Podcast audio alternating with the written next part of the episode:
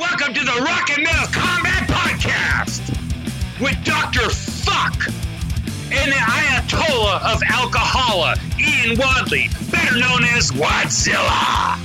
So enjoy another awesome, incredible episode of the Rock and Metal Combat Podcast. Bam, bam, bam, diddly dee. Hey, Schmackamagab, it's me, and with me is.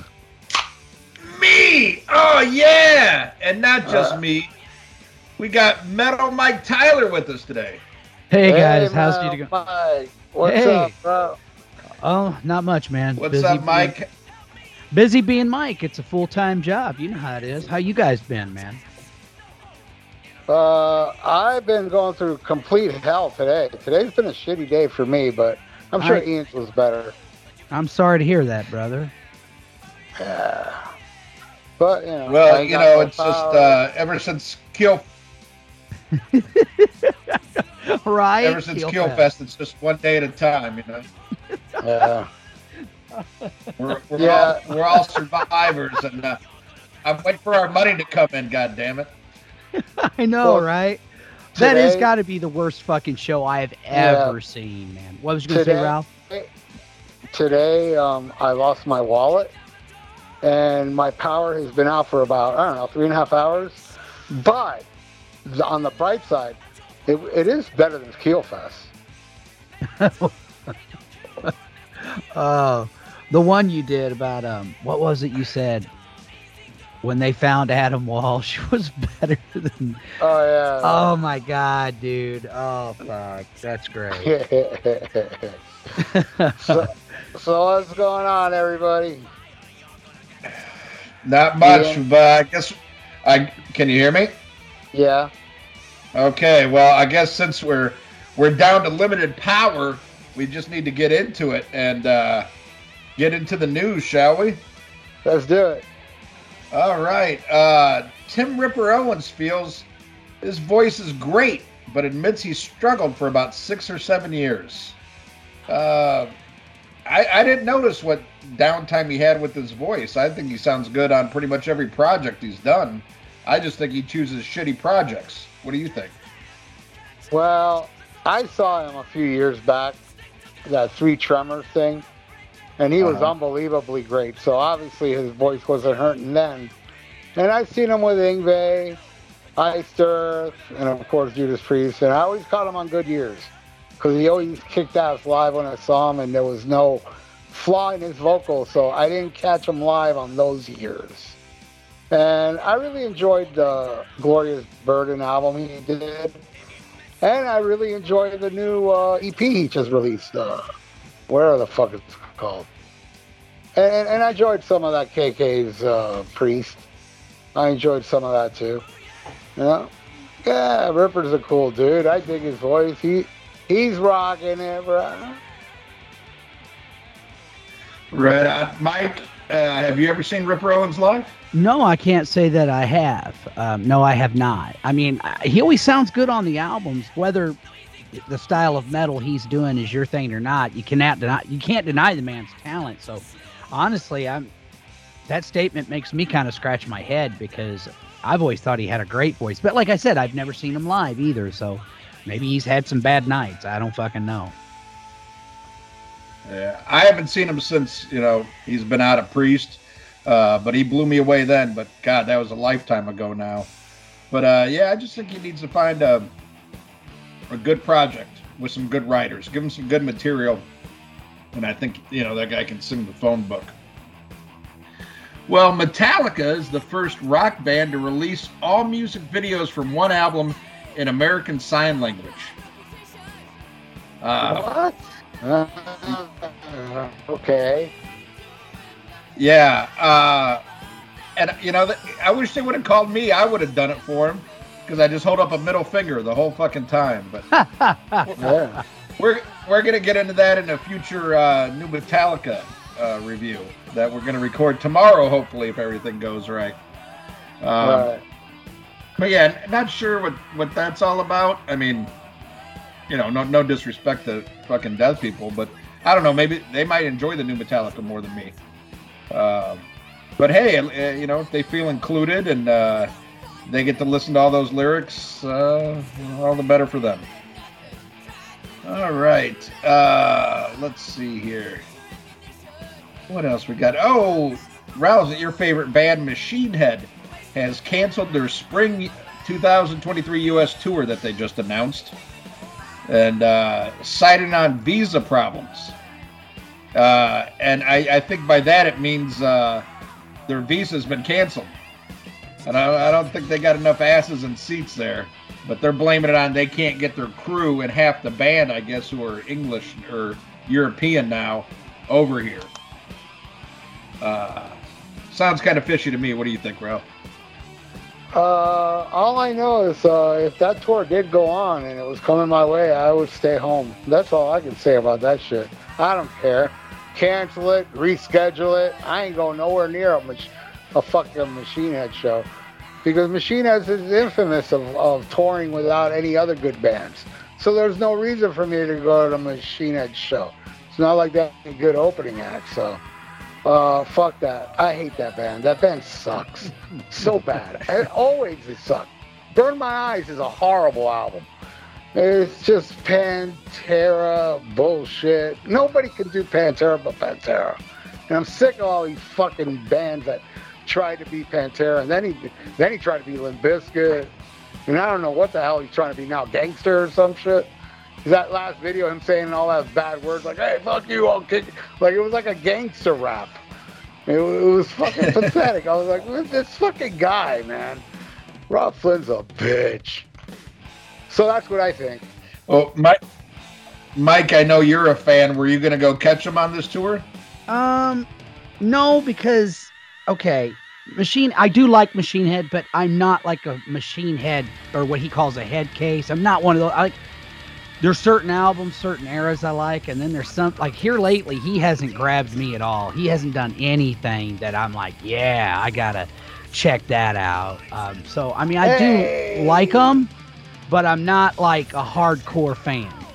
You, you, know what I'm trying to say? Like there's some records of theirs I like, and yeah. there's some where I'm like, eh, I don't know. I'm kind of seeing what Ralph's saying here, you know. So it, it just depends upon the album and the era, if that makes any sense. Yeah. Well, I probably wasn't gonna go either. So. Also, he just. You got power, know. Ralph?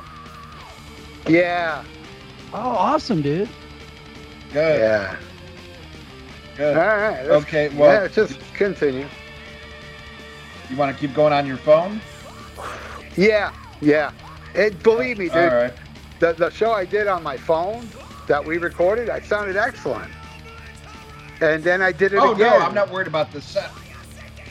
I'm yeah. not worried about the sound. I'm worried about the power. But if you can plug it in and still do it, that's that's fine. Yeah, yeah, yeah. We're good. All now. right. The power's good. All right. All right. Next story. Joe Lynn Turner doesn't believe there's any truth to the rumor that Ritchie Blackmore has been in talks about returning to Deep Purple. Well, that that's kind of news to me because I didn't hear any rumors of Ritchie yeah. Blackmore returning to Deep Purple. Yeah, I, I think did. that ship has sailed, man. Did, I, I, I did I did hear the rumor like a week or so ago that they were in talks of Ritchie yeah. Blackmore rejoining. But it was a rumor, you know, it was nothing that, you know, it was even when we did our last episode, I didn't mention it because it was you know, one of those rumors I read on Facebook. It wasn't like no no website, you know, claiming that shit. But yes, I did hear the rumor, and God, I wish that would happen. And it would be so beautiful if Blackmore was back in Deep Purple. For me, I know you're a hater, Ian. Me, I want Blackmore back. Blackmore is Deep Purple to me. Well, all five of those guys, man. Mark 2 is the best. Mark 3 is awesome. I even like Mark 2, and I love Steve Morse. But the Gillan Glover, forget about it. Fireball, bitch. Thank you very much. But uh, yes, I did hear the rumor, Ian. Yeah, so I mean, I would like to see him back because I'd like to go see him with Ritchie Blackmore. I just think at this point, I think you would probably get a better performance out of the current lineup because that new kid that they got, holy shit. Uh, he does Blackmore. You know, if you want to hear Blackmore, he does it. I think much more than Steve Morris did, and I love Steve Morris, but you know, Steve Morris is going to do Steve Morris. Uh, where this guy's like, this is what you want to hear. You want to hear the record. I'm going to play it. So I think he could probably do it better. You know, it's like Tommy Thayer can do Ace better than Ace. You know, but yeah, you do want to see the original guy. Um, so I, I think it'd be a great way to end their career because goddamn, they don't have much left. You know. Tommy So Thayer to- cannot. Tommy Thayer, all he does is look like Ace. The guy doesn't have that sloppiness, uh, alcoholic playing. It's too straightforward. It's it's sanitized. It's sanitized Ace Frehley. There's no drugs involved in Tommy Thayer. And and all you people out there like you know that eat up Ace's shit like I've been sober for 23 years. Yeah, yeah, he probably has been sober for 23 years. But I bet you anything he's popping pills. That's what his ex-girlfriend claims. And come on, Ace Frehley on stage and in interviews now, he's zonked out on something. Yeah, I agree. I agree. You know. Uh, but hey, when did Steve Morse leave Deep Purple? How how long ago was not, that? Not not too long ago. His wife. What about a year ago now? Oh, okay. Yeah. Because I saw the last time I saw Deep Purple was with Alice Cooper, and I'm pretty sure that was Steve playing, and I thought they were great, man. I mean, it's not Blackmore, you know. I would love to see that version of Purple, um, but hell, I wouldn't mind seeing the Mark Three version of Purple if, Yeah, if David I- Coverdale was still seen. But, but I just don't. Honestly, I don't think it's going to happen. To me, it's kind of like the Skid Row, Sebastian Bach kind of thing. That's just my take on it. I just don't see them dudes ever getting back together. I'm not saying it couldn't happen, but I don't think it's going to. No, That's me my- neither. But, Yeah, but- but I, I definitely would want that because Blackmore can still play. Oh, Blackmore's can still- amazing. He's still an amazing guitar player. He can still do all that shit. And I would love to see. I've only seen Blackmore two times in my life, and I think that's a crime. You know. I've And never I- seen Blackmore, bro. No, I got to see him two times, man. But I'm a huge fan. I want to see him again. Uh, you now, know? did you see him with Purple, or was that with Rainbow? Or? Yeah, yeah. I saw I saw Rainbow Straight Between the Eyes tour, and then I saw Deep Purple on the Perfect Strangers tour. Nice, And I've nice. and I've seen Perf- uh, I've seen Deep Purple many many times after that, but without Blackmore. And I love the Steve Morris stuff. I love it. Yeah. I love those last two albums. Were great. I don't like the covers album, but I think it's great shit. But you know, I've seen enough of it. Give me Blackmore again. I don't want a guy that sounds like Blackmore. I want Blackmore. You know, fuck. I hear ya. Fuck Scabs. Fuck Tommy Thayer. Right on. He's the real spaceman. Yeah. But uh, yeah, I, I would love to see it with Blackmore, and I think that could help him. You know, it might get him out of casinos. You know, Yeah. maybe. Well, hey, hey, last time I saw Deep Purple was in a casino. see what I mean? But uh, yeah, I would love to see him go out with Blackmore. You know, and that's my point. I mean, they're they're all Yeah. almost 80, so yeah, if they're gonna do would- it, they I better do it it. now. Yeah. Yeah. But I'd go see him with this new kid they got too, though, because every bit of footage I saw with him was amazing. But uh, speaking of new kids that are doing good with a band, apparently now somebody we just interviewed a couple weeks ago, uh, Brett Carlisle from uh, Great White, they are demoing new music with this guy, and uh, be interesting, you know, see what they bring. I think uh, Jack Russell had a lot to do with those songs Ralph doesn't like that I do, and. um I don't know. See what they do, but you know, it's all about Mark Kendall's guitar too. Uh, but I'd like to hear it. I watched some more live footage of uh, Brett, and uh, man, he just sings those songs the way they need to sound. And you know, at first I was all about you know bring Jack back, bring Jack back. But lately, man, the shit I've seen of Jack, I'm like, oh, damn. You know, it's kind of all this shit. You see Mark Kendall going out being kind of a fucking asshole. I think, you know, he's going out of his way. But man, he brings up a good point.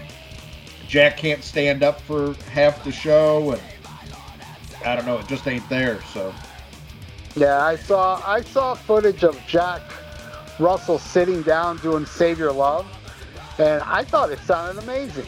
I thought his voice was Oh, really, really? really good. Yeah, and this was uh, last year, like on one of those uh, cruise shows. He was sitting down though. He was sitting down the whole time, but he sang it really good. I, I love that song. I love that song and uh, Face the Day. Those are the only two songs I like after the first album. And uh, and I Yeah. saw footage of this new kid doing uh, Save Your Love, and it was phenomenal too. Kid can sing. I, I didn't know how good he sang, you know, when we interviewed him. So I, you know, I checked out Right, some footage, yeah. and when I saw Save Your Love, which was the earliest thing they played on that goddamn set list, you know, I go, all right, Save Your Love. I Yeah. like this tune, and yeah, he sang it great. He sang it really, really good. Yeah, you know, I watched some video and you know, it kind of reminds me of the whole Skid Row thing, where you got these young kids in there that got the voice, but I just they don't have the presence down yet. I I think he's got a better presence than the, the dude from Skid Row, uh, but uh, you know, some of that shit comes with age. That's a young man there that we talked to. Uh, super nice kid though, and I wish him all the best of luck. You know, Yeah. be Yeah. be interesting. Uh, do you like Great White, Mike? Yeah, I'm a casual fan. I mean, it's funny. When I was younger, I kind of dismissed them. I was like, oh, just because by that point in time, I was getting all into the thrash metal thing because I had older brothers and o- older dudes that were musical mentors for me. And I'm like getting all into that. And I really, and as far as like just your straight ahead um, meat and potatoes or street level rock, you know, there was, of course, Guns N' Roses and Tesla. Great White, though, I thought, oh, well, they're just, they're one of them newer hair metal bands. You yeah, know, they were. They were. I was more of into like I like the first wave of glam metal, even some of the second wave guys. But after a while, it's like you've said more than once, Ian. When it came more about the look and not the music, that's when I just tuned out, you know. And I I dismissed Great White, but then when I seen them play unplugged, I was like, holy shit, man, they're pretty good. And then I did more of a deeper dive because people like Ralph tell me you need to check out their first albums. And I'm like, man, these guys are pretty fucking cool. And as far as the new kid, I've seen a few videos. I, I think he's got the goods, man. And he seems like a really cool kid. And the interesting thing in your interview with him is when Ralph was mentioning the first album, he seemed he was all about it, man. Like he was Yeah, like, yeah. yeah, that rips. And I'm like, hell yeah. So maybe they will play more of that stuff. That would be cool. But yeah, I mean, I guess I'm more of a casual fan, you know. Yeah. Yeah, um, Well, I I, I'm a great white cocksucker. I oh, Oh, hey, that's cool, man. Um, I'll tell you what, though, I always felt really sorry for him. No, no, no. Hey, Mike, Mike, What? Mike, Mike, What? Mike. What? Excuse What? me. Mike, excuse me. Oh, here we That's go. not cool. I'm talking you about. No, I'm just saying it's not. It's not cool that Ian likes Great White. That's not Oh. cool. Don't You're right, man. don't be sending don't be sending Ian these negative messages. Okay. Ian, that's not right. fucking cool, man. Well- no, but what I was gonna say Uh. about Great White real quick was that I always felt really bad for him with that that tragedy and was that Rhode Island that that Yeah. club? Oh my God, they've never really been the same since. I don't think. That's just my two cents. But Yeah. anyway, man. yeah, they've but- never been. But you know, but but you know that that that station fire was still better than Keelfest. And- yeah. I I opened the door and you took it, Ralph. That's awesome. Yeah, there you go. Uh, yeah. Well, Overkill released a new video for the title track of their new album, Scorched. And uh, I know uh, my friend Mr. X sent that to you, Ralph. Did you get a chance to listen to that album yet? Oh yeah, two times. Nice. Well, hopefully, you know, we'll, we'll save it. I would like to do, uh, I know we're going to do the new Metallica tomorrow. I would like to do the new Overkill as well, so I guess we'll save it for that. But, uh, yeah, new Overkill. I'm excited. I What, wouldn't, what a hey. I wouldn't mind talking about the new Metallica now if you don't mind. I went to the theater and they showed like each video, and, and between each video, you know, a band member would talk about a song, blah blah blah. Uh, I liked it. The first two, three songs were really good. Then it took a dive for the worse. I thought this album was horrible, except for the singles. And I'll give it to Shadows Follow. The second track I liked as well. The rest of this album was low, death pathetic bullshit. And some of those videos were hard to sit through, man, because it was it wasn't them. It was just lines and white line. Dude, it gave me a fucking headache. I had to close my eyes during it. I was horrified Uh. by the fucking the album. The album, other than the singles, make a great EP. But seriously, it, it's it's not good. It's not a good album. Metallica let me down after they grabbed me with Hardwired, and I still love the fuck out of Hardwired. And I thought, all right, yeah, let's give this one. I'm hearing the singles. I'm like, yeah, this is going to be like Hardwired, man. This is going to be awesome. No, those are the only good songs on the album.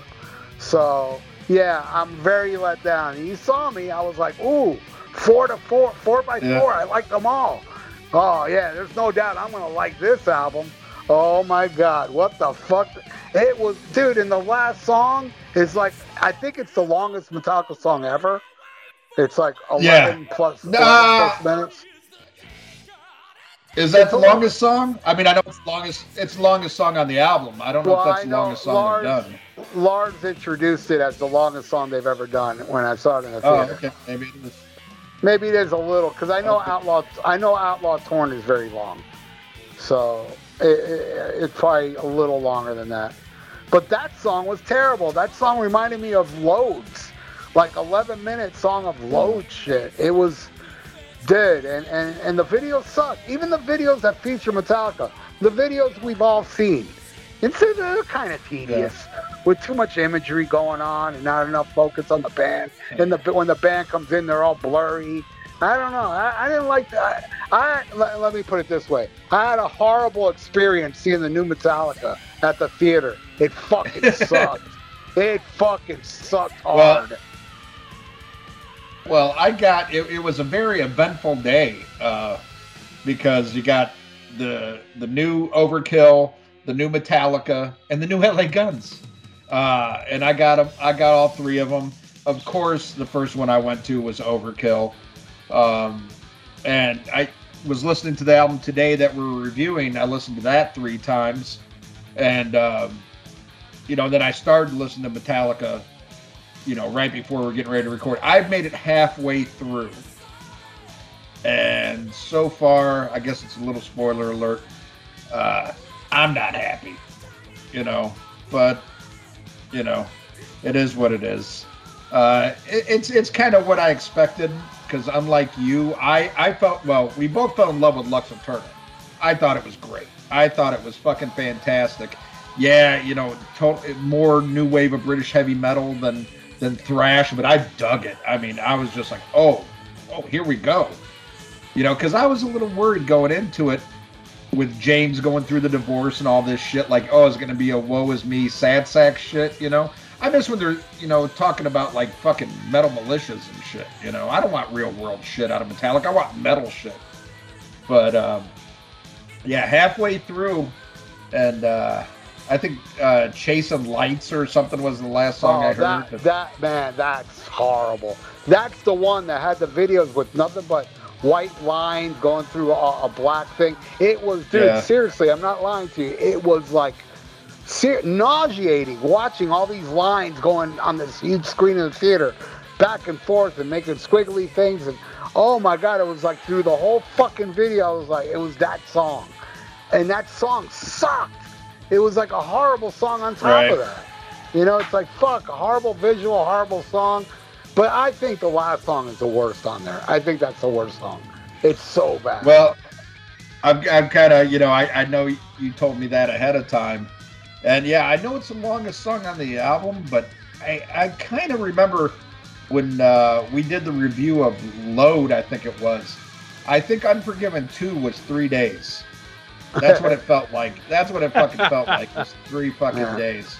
So we'll see. Mike, have you heard any of the new Metallica yet, other, I- other than the singles? No, and part of the reason was that is because I had to work yesterday, and then I had to do my show, so I haven't even got to listen to all the new Overkill. I did play. Now I did play one track off the new Overkill because somebody requested it, and I had pre-ordered it uh, digitally, so it was like I forget the name of the song. I liked it. It was really good, but What, what, was it? What was it? One of the ones they released already? Because they've released three. uh, Wicked Place, The Surgeon, Wicked and Place, Wicked. Place, and I really liked that song. Yeah. I thought it was fucking. It was really Right on. heavy but thrashy at the same time. Almost, you know, because I kept hearing they were saying, "Oh, they're gonna go." I mean, go kind of for a Sabbath vibe. Well, you know, everybody knows me. That's my all-time favorite band, so I'm all about that.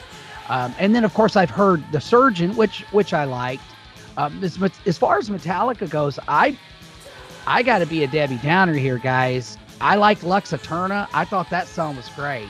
Some of the other singles didn't grab me. I mean, they, they have their moments, but I mean, I'm Yeah, well, that's not called is, being a Debbie Downer. That's that's called a, a, a music fan. Yeah, okay. well, everybody just seems to be sucking the dick on this new record, and I I gotta Oh, say no, I don't I- get I- it. Everybody sucks.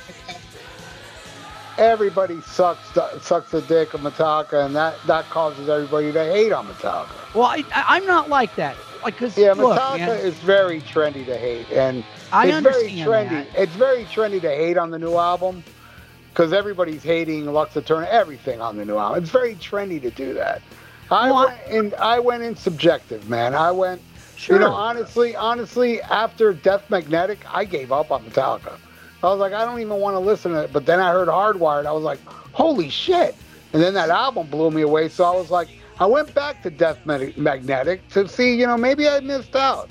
No, it's a horrible album. It's just horrible. It's worse than this new one. I think it's way worse than what's this 72 seasons? 70 seasons with the new Yeah, record. very, Oh, yeah. uh, way worse. But this album is like not even half as good. Almost half I liked, almost. Hmm. But the rest is the rest is the, the Metallica of that I remember from Death Magnetic and Loads and all that shit. I don't like, you know. right. It was it was it was very very disappointing for me that I walked out of the theater going, man, I only like the singles, the songs I already knew walking into this place, and I heard it again, you know, before I made the review on YouTube. I listened to it one more time and I sat down, and took notes, and I was like, yeah, dude, this ain't doing shit for me, except for the singles. right. And as for Overkill, I don't like it. I like that song you like, the Wicked Place. Yeah, That- I really like that song. yeah, man. that's I a was like, great holy tune. shit! I played it on my a- radio no, show it's last night. I was like, fuck, I really like that. No, I, I liked it as well because they were trying out something a little different, and it worked. But I thought the rest was just weak. And I know they tried some different shit later on, go trying to get mellow and heavier. To me, it's just another Overkill album that they just shit out, man. I think Overkill should take a five-year break and write a good album because all these albums are sounding the same to me. Even though they Hmm. try to do a couple little different things here and there, but Overkill is one of those bands that, oh, it's coming out the same day as Metallica. And then everybody was like, and I know, man, a lot of these people saying this haven't even heard the new Overkill. But they're writing stuff going, oh, new Overkill owns the new Metallica. I'm like, I bet you haven't even heard the new Overkill yet. It's just a cool thing to say. They both suck. Well, I, I, I, I'll, I'll tell you this, uh, and I only heard the new Overkill all the way through once. Um, I was a little underwhelmed, and I'm a huge Overkill fan. Well, there, I, I Uh, got to I- tell I you, still think it's- I, am I'm very shocked you said that because I, I, I see you as an Overkill sheep. No, no, it, it's one of those ones. Now, I, I think I liked it more than you, and I liked some of the risks that they took. You know, and again, we'll get into this more when we review these albums because I would like to review it, uh, but I definitely want to digest it more. The same way I want to digest the Metallica one, because I mean, I'm going to listen to it. You know, if we're going to review it tomorrow, I'm going to listen to it at least three times, which sucks because it's like fucking two days long. Um, It is But, way uh, too fucking man. you know- it's like 70, 75 minutes, man. It's like I hate albums that are long. 77, I hate that, 77 man. minutes. Yeah. I I Yeah. hate that shit. But no, I will say I, the, uh, the overkill on the first listen, I was disappointed. I didn't hate it, but I with, with as long as a break as they had, I was expecting a little bit more. Now I also know like because of the pandemic, this record was rewritten like about three times, and I don't know if that fucked with the spontaneity. But uh, yeah, no, I'm not going to be a sheep on it. I like it. I didn't love it. Uh, but we'll see. I, you know, both of these, I need to, I need to hear more and more. Remember, you hated Fair Warning the first time you heard it, so That's true. sometimes you need time. You need time to digest shit. Uh, but I was a little o- underwhelmed, I should say. but I, don't still think, like I don't. I, I really don't think I'm ever gonna. I really don't think I'm gonna like those Metallica songs that I don't like already. I really doubt they're gonna grow. on Oh, yeah. I'm going to have to listen to both albums and and kind of figure, you know, and you know, and, and and make up my own mind, you know. But I, I mean, like I said, I did like the one single Lux Eterna. I did like the two singles I heard off of the new Overkill. So I, I'll listen to both albums. I'll be open minded. I'll give it a chance, but. I gotta say, I'm a little I, I, just some of the things I've heard about 72 seasons. I am a little because I liked Hardwired. Like I was shocked that that album was as good as it was you know and i was like hell yeah like maybe metallica and megadeth are kind of having a renaissance again and and now i'm like yikes i don't know man. As far as overkill goes i think they've been pretty consistent you know and they've never re- i've i don't feel they've ever put out a bad record. There's records i like more than others but i've never been like oh well that just completely sucks. Now that doesn't mean to say there isn't some filler in some of those albums but overall, I think they've had a better track record than a lot of other bands. But Yeah. my favorite death, my Uh, I- favorite uh, thrash metal band is Death Angel. So there you go. Yeah. But uh, Speaking Yeah, of I- I- I- speaking of thrash, I got some thrash news. Forbidden is Okay. teasing. Forbidden is teasing a reunion. Ooh, I would love nice. to see that. I've never seen Forbidden. My big brother got to see him once with Sacred Reich at a soccer club. Man, Oh, I, I, I saw him three times. Oh, I love I saw Forbidden. him on. Yeah, with, I with- saw him on with the. what lineup though? Oh, I saw the Forbidden Evil lineup with uh, Death Angel, uh, Forbidden Evil and Act Three tour. I saw Twisted into Form. No, yeah, and then I saw him one time after that one of those shitty albums. It- Either it was Distortion or Green. And then I saw them on the reunion back in 2010 when they came with Overkill. And that was Right, a but I'm good saying what what what lineup what lineup is supposed to be getting back together though? Oh, they didn't stay. Oh, okay. Uh, it's probably not going to be the original, I know, but hey, if that Bostaph uh, Russ and the guitar player, I'll be okay. Yeah, if they get Craig and Russ, I'm good. Yeah. Nothing against Bostaph, but he's probably going to be busy with whatever Kerry King's doing, you know. Yeah. Maybe not, though.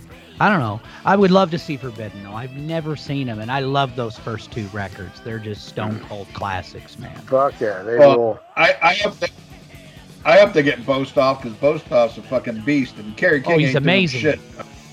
Well, yeah, what's up with that? I wish he thought, was, I've heard, but- I've heard he's recorded an album, and it's like in the can. Well, when's it coming out? What's it called? I haven't heard shit more about it, man. I don't know because well, there's rumors that it that Anselmo was the vocalist, so maybe he doesn't want to put it out while there's no. chance I think there might be truth to that because, dude, they were talking it was going to come out in 2022 or something, and we haven't heard shit. Yeah, so I, I think that's what it is. I, I think you know Kerry wants to make money off this shit, and if he can't tour it and can't promote it properly because Anselmo's out with Pantera, That makes sense. He'll, he'll just sit on it. so. All right. Well, more uh, thrash metal news, and this I'm actually I'm optimistic about this shit. Um, Max and Igor Cavalera re-recorded Sepultura's Bestial Devastation and Morbid Visions and announced a tour. And you know those are albums that I couldn't get into as much. Uh, I mean, they were just so crude. You know, I, I mean, they were they were fucking teenagers when they did that shit. You know, and the recordings were were very crude. Uh, well, know, dude, their their like- their, tu- their instruments weren't even tuned right, at least according to Max's biography. They were Right, just kids so, that didn't know yeah. what the fuck they were doing. exactly. So I would like to see this. Uh, you know, I would definitely go check it out. Any any chance to see Max Well, and Igor together? I saw them about a year ago uh, when they did the Beneath the Rise, and it was amazing. And they had another killer, a newer thrash metal band, uh, opening up for them called Warbringer, and they're fucking badass too. I don't know if you guys are familiar with them, but No, check I them out if played. I, I I played with Warbringer in Puerto Rico. They've been around a while. They're awesome. yeah, they're they're fucking great, man. yeah, yeah, they're, really an awesome good. band. They've been around for over ten years. Yeah, they've been they they were part of that whole like like you know mid aughts, you know 2005 2007 that whole resurgence of thrash. They were one of the bands that uh, came from that. So they've been around for a minute. I yeah, like they, them they're, they're, they're awesome. They're awesome, man. we became friendly with the singer. Yeah, He he's a really cool a- dude. He sang on this compilation CD that I sang on. Oh, cool. Yeah. Well, what do you think, Ralph? Uh, are you interested in checking that out at all? Not really. I'm not a fan of anything from Sepultura till Sep- uh, I like Schizophrenia. Beneath the Remains is my favorite, and I love Arise. Everything else, I just don't care for. Not even the early, early stuff. It's yeah, it is too dirty. It's too, you know, not my, not my, not my speed, man. It started with Troops of Doom with me. Yeah. All right. Well, uh, Paul Stanley says singing rock and roll all night for the last time at Kiss's final concert will be overwhelming. And uh, you got to laugh at this shit because Gene's already saying after this final concert he wants to do a Vegas residency. So, what you setting know, down again? I mean, it's getting ridiculous, man. That's. I was like, I saw that and I'm like, damn, Gene. You know, it. You know, because I guess he was sick or not feeling good, and I- I'm just like, yeah, just stop already. No, he, you know. he was he wasn't sick. He was just listen, he was as bored as the fucking audience. There you Yeah. go. Yeah, it's just You know. fuck, man. But no, I mean, it just it really does. It almost like there's a little bit of pre cum. It just makes my cock so hard for these fucking idiots that are paying thousands and thousands of dollars for these Madison Square uh, Madison Square Garden shows. And and Gene's already saying he wants to do more after this. They So it's like already have dumb they're- fucks, they're- you know? They already have they already have Kiss Cruise booked, so they're playing on Kiss Cruise next year. They already have a booking, so if the residency might happen before or after that, but Kiss will play again on the Kiss Cruise next year. You know, it's it's all fucking. Yeah. It's weird how they announced that and then they announced the last shows. It's like you can see it right there in black and white. They're playing the Kiss Cruise next year, and then they announce after that their farewell shows at Madison Square Garden. It's all bullshit, man. But whatever, man. Kiss Yeah. ain't never going away. And no, you're not going to get anybody to replace Gene and Paul like they keep saying over and over again. But look at them. They're talking about residencies and Kiss Cruises. They ain't getting nobody. Nobody's going to take place. Paul's ego won't allow it. Even though Paul's always like, I could be replaced. Yeah, why don't you do it? I mean, your voice, your voice has been shot for 10 years. It Would have been a great time to replace yourself. But now, you know what? Fuck them. And, uh, Yeah. yeah, fucking Jeff Beers, bitch. It's Jeff Beers. I loved him, man. I've been Yeah. listening to that episode. That kid is great, man. He's like, Yeah. yeah, He's yeah. awesome. He was, he was, and I also Yeah. loved his Oh, story about how back. that's the album that got him into rock and metal. I'm like, that's kind of fucking cool. I think Yeah. that, that that's the album because I'm like, wow, I never thought about that way. Like because of Yeah. that movie, yeah, and because of the fact that he loved that soundtrack, he went and bought all these, you know, amazing rock and metal albums and became fans of them. Yeah, I think that's great. Hell yeah. Well, uh, some sad news. Barbara Schenker passed away, uh, sister of Michael and Rudolf Schenker.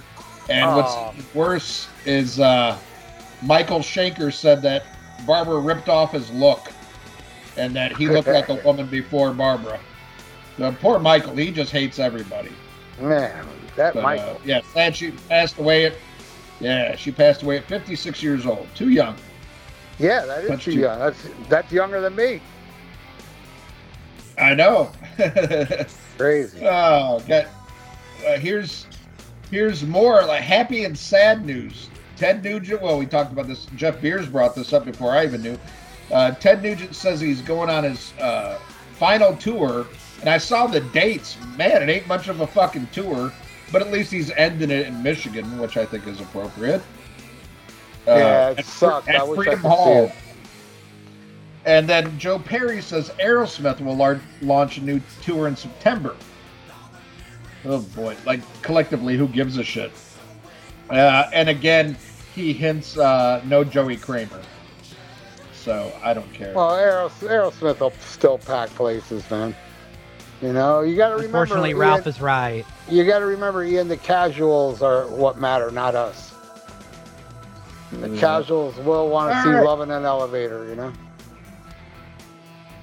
Nikki Sixx confirms Motley Crue is writing new music, and we're just letting the songs guide us. And he says, "Fuck Mick Mars. I hope he dies." Holy shit, Wow. That's awesome. man! I, I don't I don't know what's what's sadder, him saying that about Mick Mars or the fact that they're writing new music. Can you imagine Tom uh, Tommy Lee being tortured to play that crap? You know? It's gonna be hysterical. Oh. Fuck you know people people are saying they're either team team Mick or team Motley. I'm team all fuck all four of them. Because honestly, look at Mick Mars, the guy that promised everybody that he'd buy you a ticket if they went back on his farewell tour. Right? He didn't do that. And now he's suing Motley Crue to get some of that money from that bullshit tour they're doing now, where they went back on the farewell tour. So he still wants money off it. So fuck Mick Mars as much as Nikki Sixx and Vince Neil and Tom Lee. Fuck them all. Thank you. Okay, well, I, I I'm going to take a little different stance than, than Ralph. You know, as usual. Uh, Ralph saying, you know, fuck Motley Crue, fuck Mick Mars. Uh, I say worse than that. Fuck the people who are going to pay money to see that shit. They deserve it worse. They they Yeah. deserve a fuck two dicks in their ears. And I'm talking to you, Dick Twatkins. God damn it. All, all, all you, You fucking guys, all you fucking guys, send the money to me and Ian. Don't go see Motley Crue. Just pay us whatever the Yeah. fuck you'll pay to see them. We're more. We're far more. Yeah, and, and we'll and, and we'll play a tape of an old episode. you already Yeah. heard. exactly. Uh, oh shit. Uh, well, it looks like Dave Lombardo's uh, time and Testament probably came to an end. Uh, he's setting out all their 2023 shows and says his future is uncertain. That he's focusing right now on Mr. Bungle and uh, another band that he recorded with. Uh, what fuck's their name? Empire State Bastards. Uh, something he recorded during the pan or pre-pandemic. Um, and that that's unfortunate, man. You know, and I know there was various reports of him uh, struggling with Testament Live, but uh, I thought he sounded good, but I was drunk as shit, so who knows. But I'm excited. I'm gonna get to see him next month here in Seattle. My first Seattle concert. I get to see Mr. Bungle, so uh, I'll, I'll tell you how he plays there. But unfortunate to see him leave Testament. You know. yeah. All right. Well, uh, ex accept bassist Peter uh, Baltes officially has joined Udo. So now there's more more accepted Udo than accept. And uh, man, I I wish they could just put their shit aside and get together too. Even though I love what they're doing with uh, that TT Quick guy. Yeah. But uh, I would I would like to see some more classic members and accept. Even I like all the people. I mean, Christopher Williams, we've talked to, super nice guy, great drummer. And Ralph, you did something with uh, the bass player as well, right? Uh, yeah, yeah, yeah. No, no, he's a rhythm guitar player. Oh, rhythm guitar player. Okay. Yeah, he comes Uh, on my so- channel. We talk Beatles. So I mean, very very talented band, but it's kind of, you know, it's kind of getting far removed from accept now. Yeah, Bushy I- and I interviewed the bass player Martin Motnik, and he was a really nice guy. He gave us his uh, bass solo album and signed it. Real, real cool dude, man. Real cool guy. Nice. Nice. Well, uh, our arch enemy, Sammy Hagar, will be joined by Michael Anthony and Nancy Wilson and others at the eighth annual Acoustic for a Cure concert. And, uh, you know, I, I don't know what cure they're looking for. I want to find a cure for fucking Sammy Hagar. And I believe the cure is death. so if, if, if everybody could donate to Sammy Hagar's death, it'd be greatly appreciated. I don't know if you know this, Ian, but when Eddie Van Halen died, Sammy Hagar, when he found out Eddie Van Halen died, he was like, "All right, now let's go find that cure." Yeah, hmm. exactly. Yeah, Eddie's Exactly. dead. Who cares? Get, get the cure done now. Oh God, die, Sammy, die. But but even b- before before Sammy dies, take your fans with you. I, I wish that'd be I want to see some Jonestown shit at Cabo Wabo. That's what I would like. You Yeah, yeah. Take them all out. Take them. All Put- fucking put- ten of them. I hope they fucking die. Put poison in the Cabo Wabo tequila. Oh god, that. Oh, uh, I don't know if I mentioned this on on a previous episode or not, but uh, when I'm coming back from Rockin' Pod, um, I had this horrible thing happen. My my flight got canceled once I got to Vegas, and I was like, oh shit. So I'm at this bar in Vegas in the airport where you could smoke. Well, the fucking bar closes at 8:30. I'm like, are you shitting me? In Vegas? The smoking bar closes at 8:30. I'm like, well, is there another bar I can go to? And the guy looks at me, goes, well, there's Sammy Hagar's bar, uh, you know, right down the aisle. And I'm like, uh, you got a David Lee Roth bar? He's like, no. I'm like, fuck that shit. I ain't going on principle. I'm like, fuck this motherfucker. And I even wanted to go there and like stand in front of the sign and flip it off and take a picture, but you know how shit is in a fucking airport now, man. You can't joke around for shit, so I didn't do it. But I, I looked in there, and it was exactly what I thought. A bunch of lame ass fucking white people. Like plasta. Fucking just, you know, cracker ass honkies in their fucking Argyle shirts, drinking their fucking Mai Tais and pussy ass shit. Bunch of pussy ass. Ah, you'd never catch me dead in a fucking Sammy Hagar bar. God damn it. Fuck that fucker. And more importantly, fuck his fans. You're even worse. I'm, Well, so- I- I- I'm, I'm with you 100% there, Ian. yeah! Yeah. All right. Well, somebody I hope it's better uh, is George Thorogood. Yeah, he's just doing his 50th anniversary tour and had to cancel dates after being diagnosed with a very serious medical condition. They haven't announced what it is, uh, but I like some George Thorogood. You know, Uh, I'd go. I- nah. I, I think be a fun show. Nah, back to the bone annoys me to no end, and I drink alone. I hope he dies. Well, I, I'll tell you this. This does bother me. Is that he's sober now, and he gets up and he sings all these odes to drinking and stuff, and I don't like that. I don't like that. You know, if you're gonna do it, stick with it. You know, Yeah. you know, you can't you can't give up. You can't be sober and sing one scotch, one bourbon, one beer. yeah, you But gotta. God you know, damn, does it sound good Yeah, George Thorogood needs to die like he Ian. Hey, yeah, happy Happy Like- and drunk. like a man. like Yeah. a man. Oh, let's see. Anything else worth a shit? Oh, uh, here's something. Uh, uh, another person who says they weren't going to tour anymore. Now they're touring again, but I'm actually happy about this one. Uh, Peter Frampton announces the Never Say Never Summer 2023 tour Yes. of North America, It's- and I think that. I think that's great.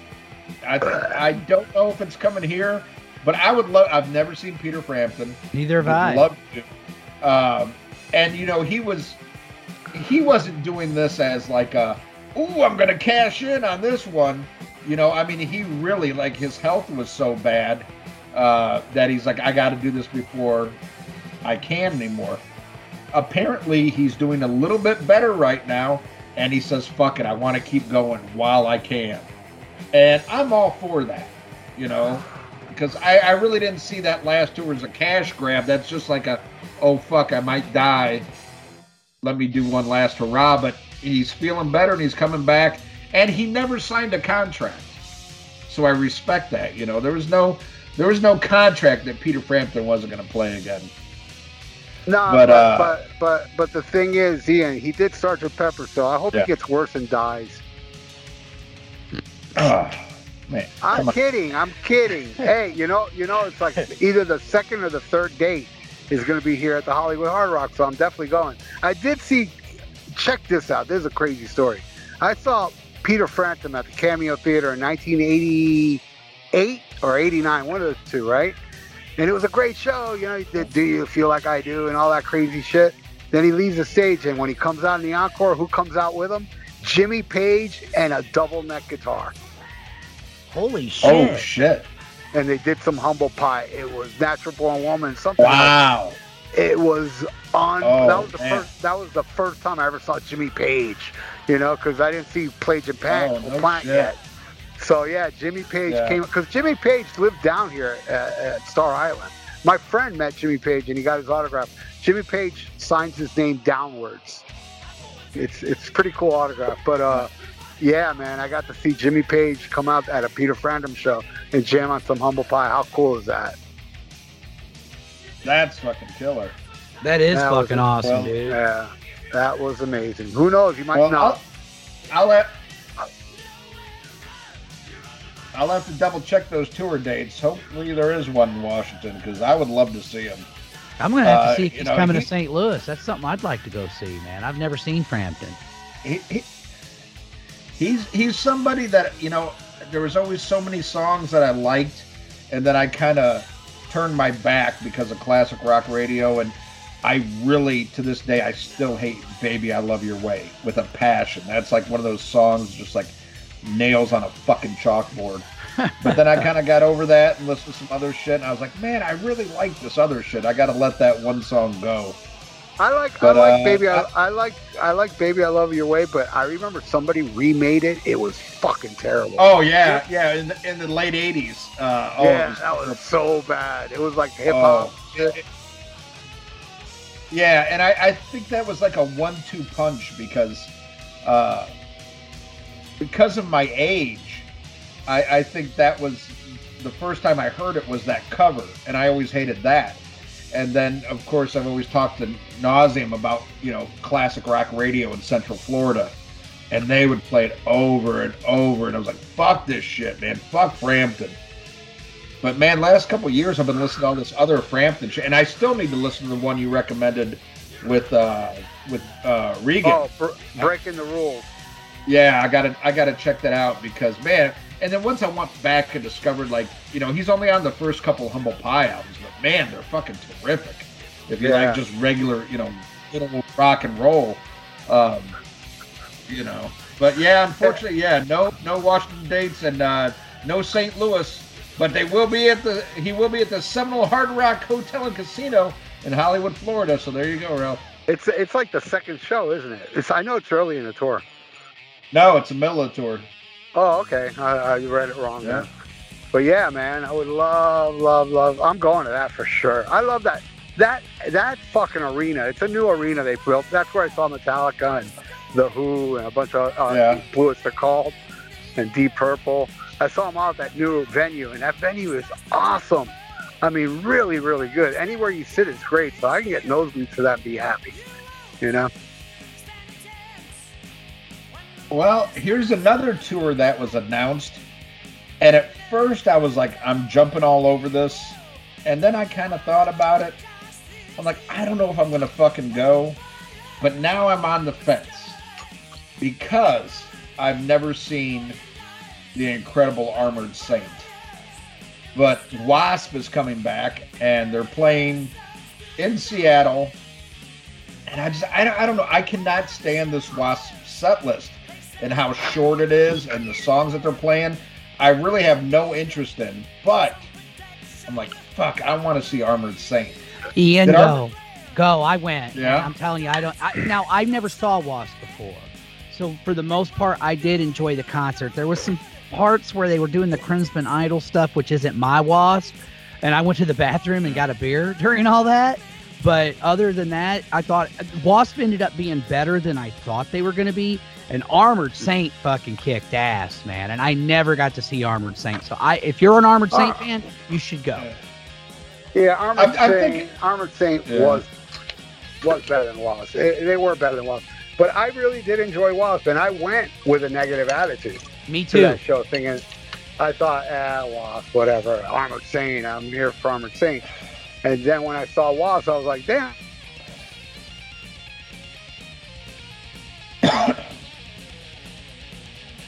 Yeah, I mean that's just my two cents, brother. But yeah, if you like Armored Saint, I would go ahead and go, even though you know, because if Wasp pisses you off, you, I mean, I know you're to be like, man, I fucking spent that money, but I'm telling you, man, Armored Saint was really, really good, and and I went to Yeah. that show to see them because I I love Wasp. I love old school Wasp, but I was like, yeah, you know, it's gonna be, you know, it, it, they ended up being better than I thought they were gonna be, and and Armored Saint, you know, they were fucking great. So I have no regrets I- about going. I'll prob- I'll probably end up going just for Armored Saint. You know, I've already, I've seen the Wasp a couple times, and it ain't even fucking Wasp. I'm sorry. No, Chris it's not. No, It- it's it ain't not. fucking Wasp. You know, I even more so. I want Randy. Pi- I want I want Black back on bass where he fucking belongs. Yes. I want I want to see Randy Piper and fucking Chris Holmes.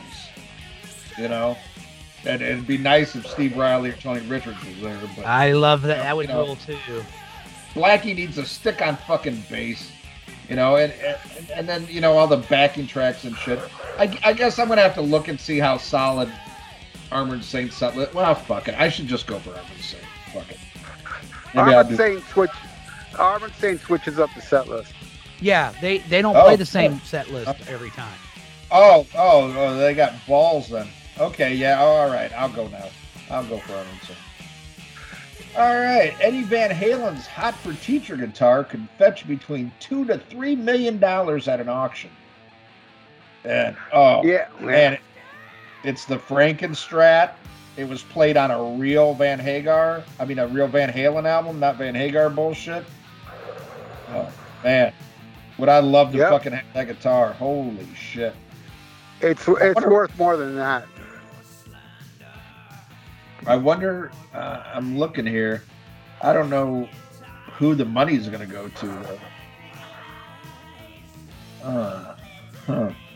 Oh man, says the guitar was gifted to retiring drum tech Greg Emerson around 1990. So I wonder if he's going to get the money or what. Uh, hmm. Damn, that would be nice to have though. Holy fuck, that's real Van Halen. I, I, I don't I don't want one of those Ernie Ball motherfuckers. I want the old Frankenstrat. Oh, that'd be killer. Oh shit! Somebody gonna get rich off that shit. All it's right. worth it's it's worth way more than that. Yeah. Uh, it, it, it is to people with ears. Oh god. Oh, well here's something that should make you happy, Metal Mike. Oh yeah, what's Uh, that? Uh, give me Gimme Radio to shut down after being unable to secure necessary financing. So the competition is going away. uh, you know, I, I did a little research on this, and and basically, uh, they couldn't pay enough for the streaming rights for the music that they were playing. And I, I think that's a nice thing about underground stations like you know that metal station, Cranium Radio, stuff like that. You know, there's a dedicated fan base, but it's not big enough to get the attention of the others right, right. you know, and Gimme Radio. You know, I mean, hell, Mustaine had a show on there. There's a uh, couple other famous people who uh, Oh. who were DJing on there, and they also did like the the reboot of Headbangers Ball that lasted all about three weeks. Um, but uh, but it was a more like a corporate thing. Yeah. But uh, they're getting shut down. I, I think you know they got it. There was an attraction there from like you know your Spotify's and your fucking uh, XM and all that other shit. You know they probably put the heat on them where you know that metal station. I'm sure is under the radar, and they're they're not coming after you yet.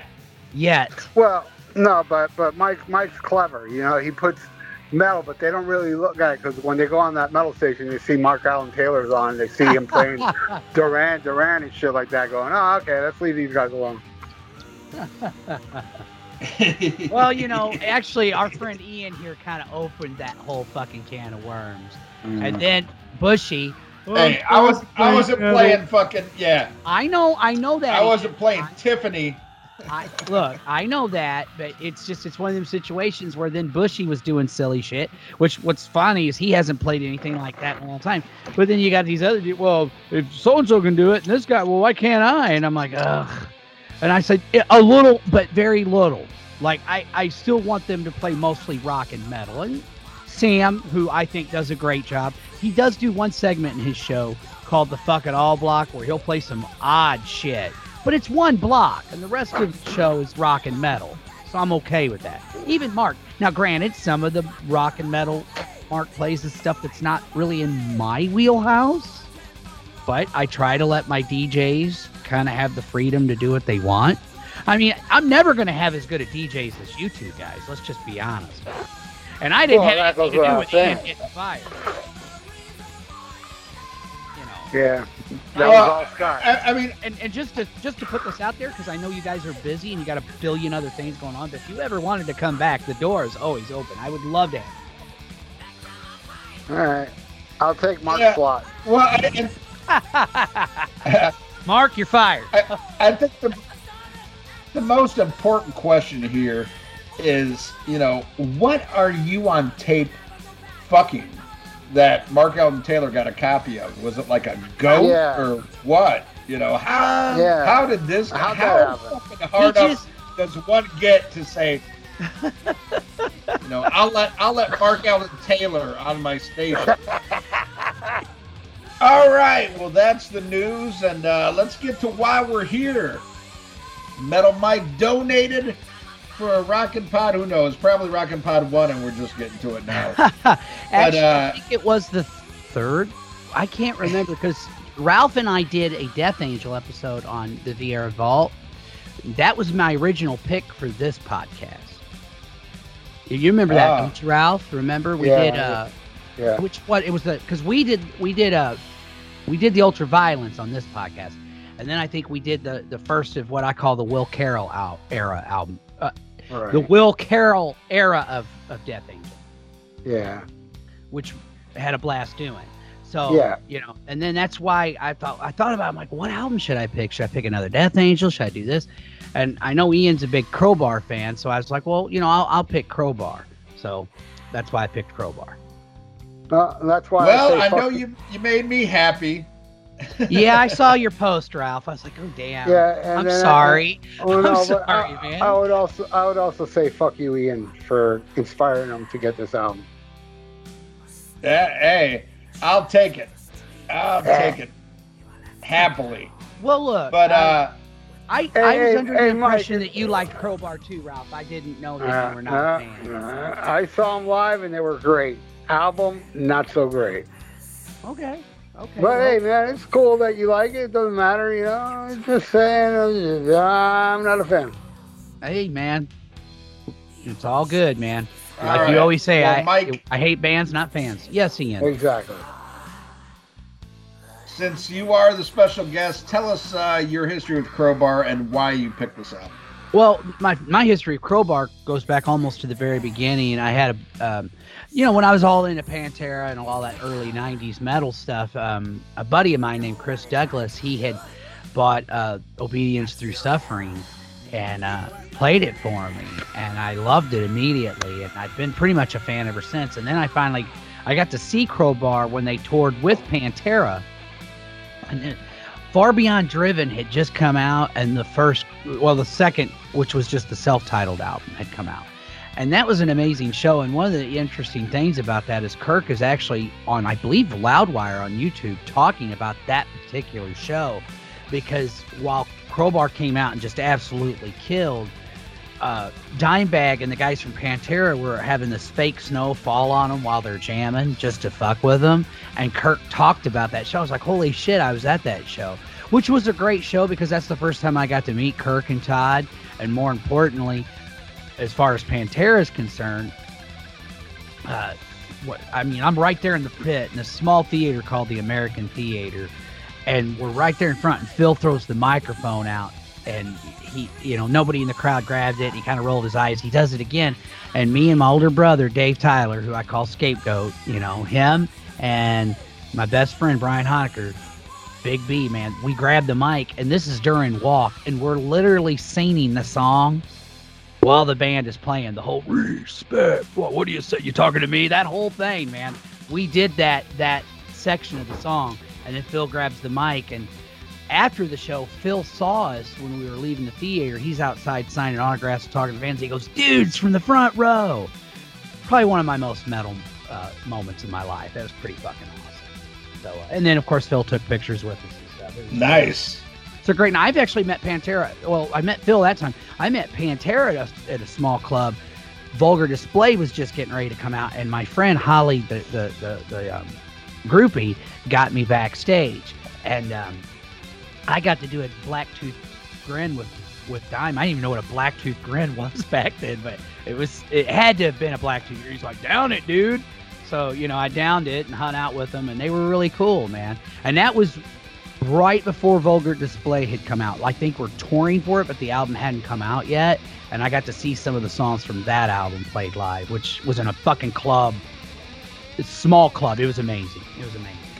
But um, anyway, yeah. Th- so Crowbar, I've been a big fan, and I love the first four albums. But this album was a bit different. Their four, their first four albums are more brutal, I guess, or more, uh, you know, you know what I'm talking about, Ian.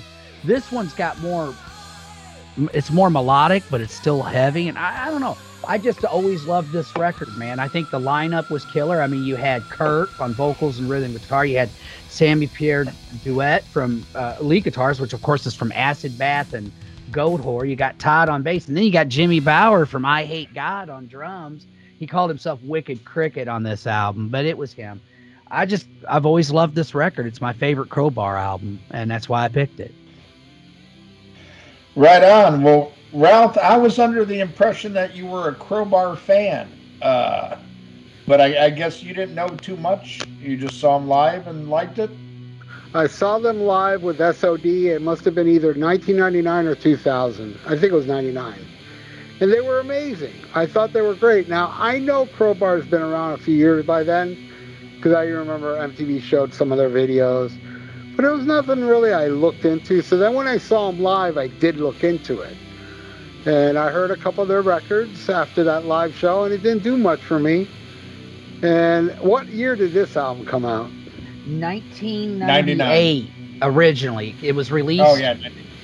July 7th, 1998, and then or 1998, and then re-released August 24th on 1999 by another label. And then the album after that was when? Oh, um, after 2000, uh, Equilibrium next, next year. Yeah, which yeah. was night. It was yeah. which yeah. Really, so that was a I, dis- that's my least favorite Crowbar album. I don't. Well, I saw I, I saw this tour on this album, and I thought they were great. I just thought the album wasn't, you know. So this must have been one of the albums I heard back then, and I just it just does nothing for me, man. Oh, bummer, well, man. Right. I, kind of knew this was going to happen because Ralph hates metal. but, the same, but the same metal. He always says the same thing about you. yeah, but when I yeah, say it, it's real. Know, funny. so, uh, how I came into Crowbar was probably like most people through Pantera, through Beavis and Butthead, and I liked what I heard, but never really checked them out for for whatever reason. It was just one of those bands you put on the back burner and like ah, I'll get around to it. And then when I moved to New Orleans, you know, I mean, they're a staple there. You see them everywhere. Uh, you know, they're they're always playing in New Orleans. And I was actually introduced to them one day while I was drinking with uh, Dave Chandler from St. Vitus.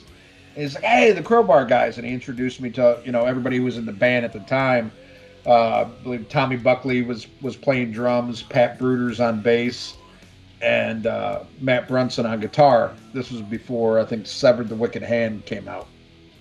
Mm. I was like, oh, cool, you know, met them, and they were all nice, and uh, you know, and then I went and saw them live, you know, and hung out with them. You know, I would see these guys at all the local shows, you know, and even like you know when I, you know, it's funny. I ran into half the band when I went and saw Blondie, you know, Jimmy Bower was there and Pat Bruders was there, and we were laughing and joking around. And uh, man, after I saw these guys live, I was like, holy shit, why was I sleeping on this shit? Went back, got all the old shit, fell in love with it, and then I've just stayed current ever ever since, you know. And again, I've seen them probably four or five times in New Orleans and every single time was amazing. Every time there was a funny story of hanging out with the band, you know. And it, we have a couple bumpers for the show, and uh, I believe they were recorded at the same show at uh, Southport Hall in New Orleans, in uh, Jefferson, Louisiana. I mean, it's fucking New Orleans, but anyway, uh, that's when Sammy from Goat Whore and formerly of Crowbar did the bumper for our show, and Kirk did it and everything, and uh, just a huge fan. And I would say this probably is my favorite. Um, I love them all. I, I think you know, just like with Overkill and shit like that. Uh, I don't think they ever made a bad album. Just some I like better than others. I, I mean, I I'm right there with you. I do like Equilibrium, I said. Equilibrium, but it's Oh. just my least favorite. And I don't know if you know this, but even Kirk Yeah. himself has said that he wishes he could go back and redo that album. That I guess it was kind of rush job, and he didn't really have enough time to to do it the way he wanted to do it. But uh, yeah, But but this one, I, I mean, uh, again, the the lineup is just amazing. Uh, you know, it's the only one with with these four.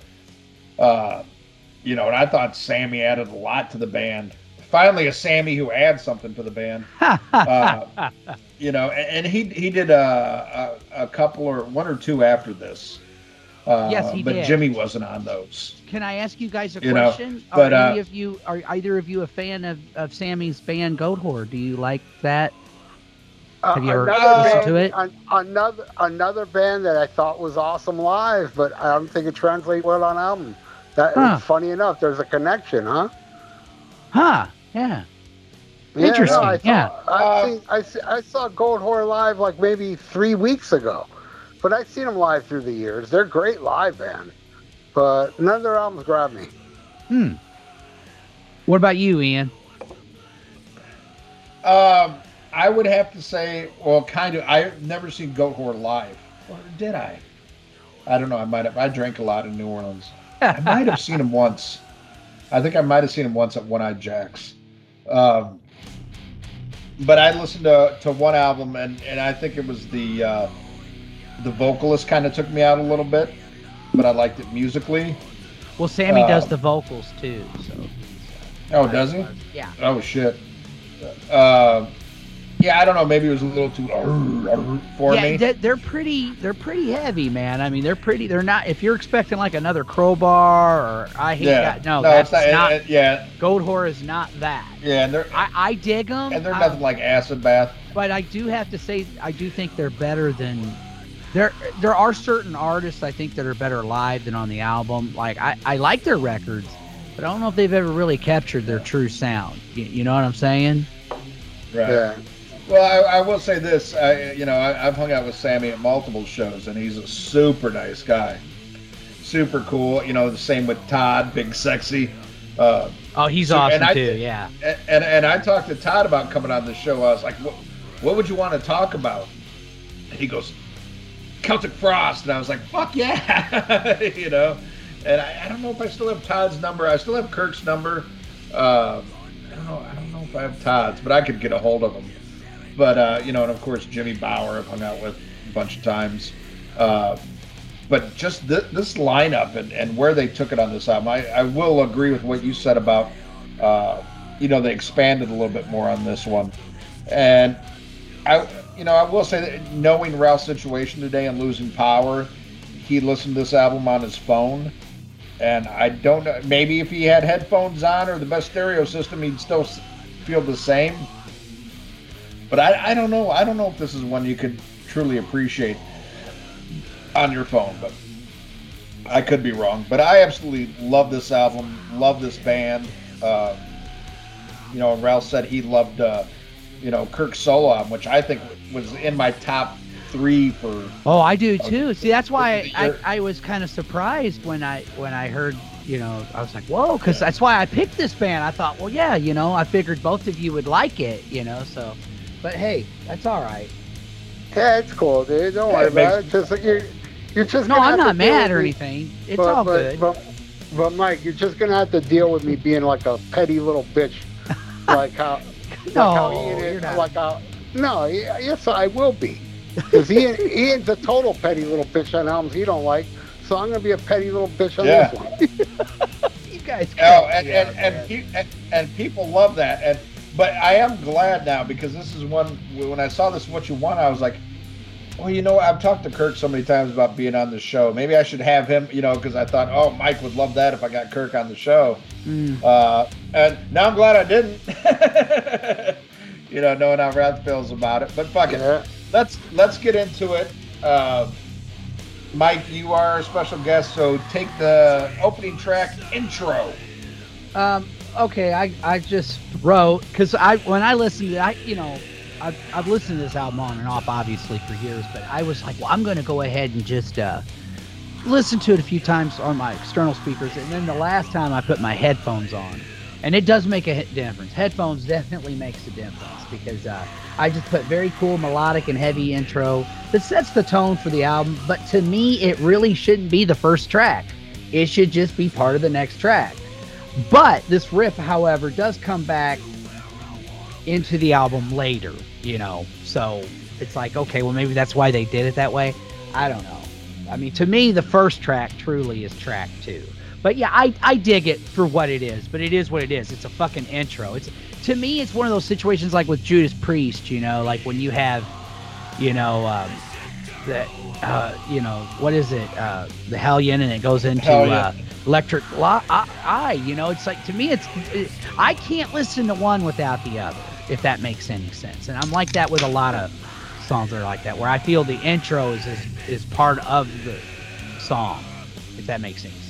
Yeah, like I can't listen. to Yeah. Well, I, I was listening. Go I ahead. was listening, listening, and I feel like, uh, you know, it, it sets the mood for it, but you know, doesn't need to be separate. Because that's the one thing. That's what know, I'm saying. wh- Whenever there's an intro, it always gets compared to Hellion and Electric Eye.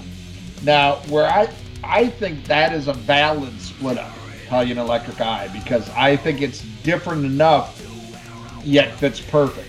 So I think that deserves it. But so many times, you know, do you see these intros when it says like it's not that different? It should just be part of the song. Well, I feel I feel this is one of those, and I even put in my notes, uh, you know, yeah, sets the mood's great, but doesn't need to be separate. And then I put Ralph in a question mark because I know Ralph has a history of hating when albums start out like this, with just like you know the guitar and like a little bit, you know, like oh, I've I've heard him say it a million times. So that's the first thing that popped in my head. Oh, what's Ralph gonna say about this? So Ralph, what are you gonna say about this?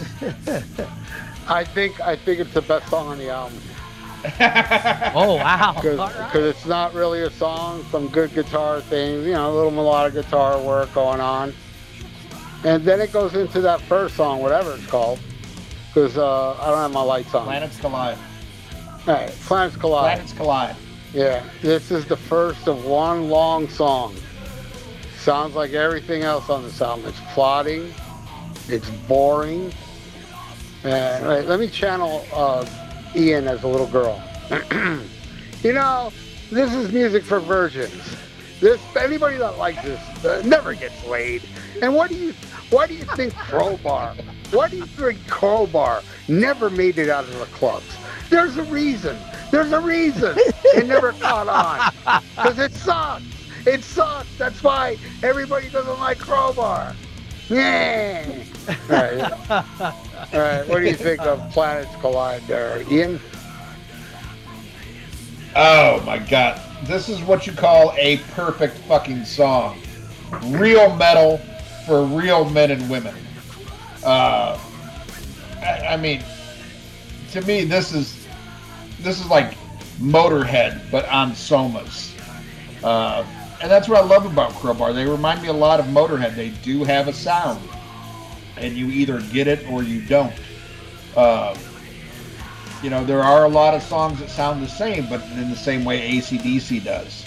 But very much, eh, okay, if Or you don't like Pla- Planets fucking collide, yeah, yeah, that's what I'm saying. It's like Motorhead on Somas, just slowed down. I love Kirk's voice, and I mean, this is like probably their most well-known song and, and classic song. And if if you don't like Planets Collide, yeah, um, I don't see you liking the rest of this because this is a fucking masterpiece to me.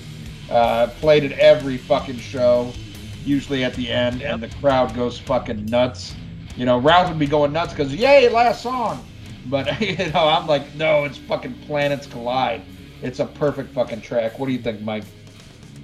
Um, I put an absolute fucking masterpiece from beginning to end. Some of Kirk's greatest lyrical work.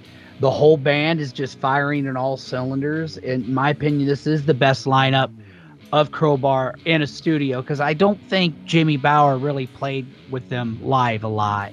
Maybe here and there, but you know what I mean? Um, and uh, yeah, just four minutes and 38 seconds of sludge metal perfection, as far as I'm concerned. And it, they even say that Planets Collide's a mandatory staple on the Crowbar's live set list, and the album was inducted into Decibel Magazine's Hall of Fame in June of 2017. So, yeah, there's that. Yes, it was. All right. Well, Mike, why don't you take the next track that Ralph's going to hate and Ah. suffer as one? Um, right on. Oh, where is it? Oh, yeah. Where's my? I fucking wrote it. Where the hell did my notes go? God damn it! Well, I'll take it while you Yeah, look go for ahead. notes. Yeah, go for that. Go for it.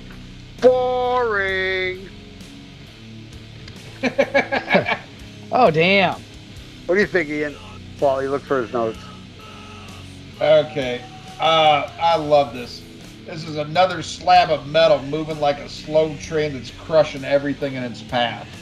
Uh, but you know, I can see if you're not if you're not on board, you're not on board. But man, I'm on I'm on board the train that's like crushing everybody. I love this fucking track.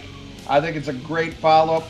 There's one thing that I will say about this album though, is I think the first half of the album has a lot of songs that sound the same. And, and Ralph will probably tell you the whole album sounds the same. But I do agree that side one of this album has a lot of similar songs, where side two has a lot more either experimental or different tempo tracks that I think the placement could have been better, especially if you if you're new to Crowbar. You know, like okay, you can see different sides of them. To where Yeah, the, I can the see way the that. the way the album's loaded up now, if you don't like this, I think by the time you get to the stuff that's different and varied, you've kind of already checked out mentally because you're like, okay, well that didn't that didn't resonate with me, so I'm, I'm on shutdown mode. And and you know, I'm sure there's a lot of other bands that you know have have done the same thing. Uh, but yeah, I, I would have changed up a lot of like you know what song follows what. But I absolutely love this fucking song. Did you find your notes, Mike? Yes, I did. I was freaking out there for a second. I'm like, now wait a minute, god damn it. I know I smoked a little weed when I listened to this, but son of a bitch. All right. Um, and Suffers One, another track that absolutely kills. Again, I like a lot of Kirk's lyrical content because if you listen to a lot of Crowbar, it's always about overcoming the adversity that we all encounter during our individual lifetimes, you know, you know, overcome, you know, strength from within kind of stuff. Um, and just just one killer riff after another in this track. I I love it, man. But I, you know, you do make a, you know, because one of the things I did notice about listening to this album again, I was like, huh, you know, I I I had kind of the same thought. Like, I don't know, maybe they should have had the track listing different because at the time when the album came out, and even a lot of times I don't think about it because I've been a fan of theirs since day one. But you know, at the time I didn't think about it because I'm coming off the first four Crowbar albums, if you catch my drift, you know. Where I think, like you said, with this Mhm. one, the way it's layered somewhere, you know, because yeah, I'm thinking maybe they kind of lopsided the album, if that makes any sense. So I know what you're saying. Yeah. Anyway, that's that's my my take on track three. All right, Ralph. Why don't you take Thousand Year Eternal War? Why, why, why don't I take Black Sabbath Volume 4? Let's talk about that instead. I well, I, you know I love that album, Ralph. I can talk about Sabbath all night. All right, fuck this crowbar shit. So, Wheels of, Wheels of Confusion. That song rules. Dude, that song does rule. Yeah, with a Amazing straight album. A straight Oh, man. That Hey, opening time. Yeah, uh, you know what? Why don't why don't both of you continue to talk about Crowbar? When you throw it to me, I'll talk about a song off Volume Four. what a unique, unique uh, thing that would be, right, Mike? You know what? You know, you guys should have me on for a Black Sabbath review. They're No, my all-time no, favorite no, band. Uh, I'm just saying. I'm, I'm gonna do volume four on this episode while you guys talk No. about. No, no, no, no, no. Fuck that shit. We'll talk about Crowbar, and you bring up the corresponding track on Hi Infidelity. All right. I like that one more too. So yeah, okay, I'm fine with that. oh, that's funny. Uh, Mike, what do you think of uh, Uh, Thousand Year Eternal? A Thousand Year Eternal War, just another incredible opening riff. Um, I love Kirk's vocals effect on this track. Um, just another um, sludgerific track, as far as I'm concerned. I know it's going to sound like I'm kind of repeating myself, but I dig it. What do you think, Ian? Uh, well, I'm pretty much there with you. I put Justice Crushing as the last song, but you either get it or you don't. And I, I seriously, I am going to side with Ralph on this because if you don't like, you've got a lot of songs here in a row that are very similar. I happen to think they're very good, but I get it. I, I, I don't begrudge Ralph at all on this one because if you don't like it, you don't like it. And uh, I, I think this one is, is great. Uh, if I had to pick one though, this might be my least favorite. But my, I, I love spoiler alert. I love every song on this album. But Right. this could be my my least favorite, but not necessarily because I don't like it, but because of the placement. Again, you got a lot of stuff that's similar. I, I think they, you know, I'm going to repeat myself just like Crowbar repeats themselves. Um, it, it's it's very much a, uh, you, you know, I like to split shit up, you know, and, and I think it keeps it interesting for the listener. So, but I no, I absolutely love this track. What do you think? For me, Or you no, you already you already, Yeah, you already eh, said. Ralph you already said. told us what he thought. Okay, Ralph, what's track five on Hi Infidelity? track five. Wait, hold on. I think it's the hit. Um, heard it from a friend who heard it from a friend who heard it from another. You've been messing around. What's the name of the goddamn song? Take it on the run, Time for me to baby. fly. No, take it on the run, baby. That's a good tune Oh, off that Hi Infidelity. That's that's one of the songs I like off that album, it's actually a hit. But Yeah, no, that was man. a huge hit. I remember when Yeah. that song came out, man. Yeah, man, it was really big. But you know what's even better than that and Crowbar is how Volume 4 ends with Under the Sun. What Oh. a crushing song that is. Well, yeah. I mean, yeah. you know, it's Black Sabbath, dude. Fuck yeah. But but Mike, what do you think of this song I detest so much from Crowbar? Um, track five, uh, to carry the load. Carry the, yeah. Right, another winner. I especially love the riff that kicks in after the last chorus at a minute 28. A riff that would do the riff god Tony Iommi proud. So I don't know. It might be blasphemous to you, Ralph, but I think Kirk comes up with amazing riffs. I always have. I love his riffs. So, what do you think, Right Ian? right. Uh, I love this. I love this fucking track. Uh, man, I just I love that that fucking chorus. You know, don't kill it before it grows. Uh, Yes. his his riffs are amazing, and like listening to this, I mean, you can really see how much he adds to Down, and you can see what was missing when he was gone. And I love what Bobby did on the last uh, EP. I thought was really good, but you know, even though a lot of the songwriting in Down is Pepper and Phil, you see, I don't know. To me, Kirk holds it all. Like Kirk's the glue. You know, Mhm. he's like the Malcolm Young of that band. You know, Yeah. And I, I think what he's doing in the background. I mean, it's just he.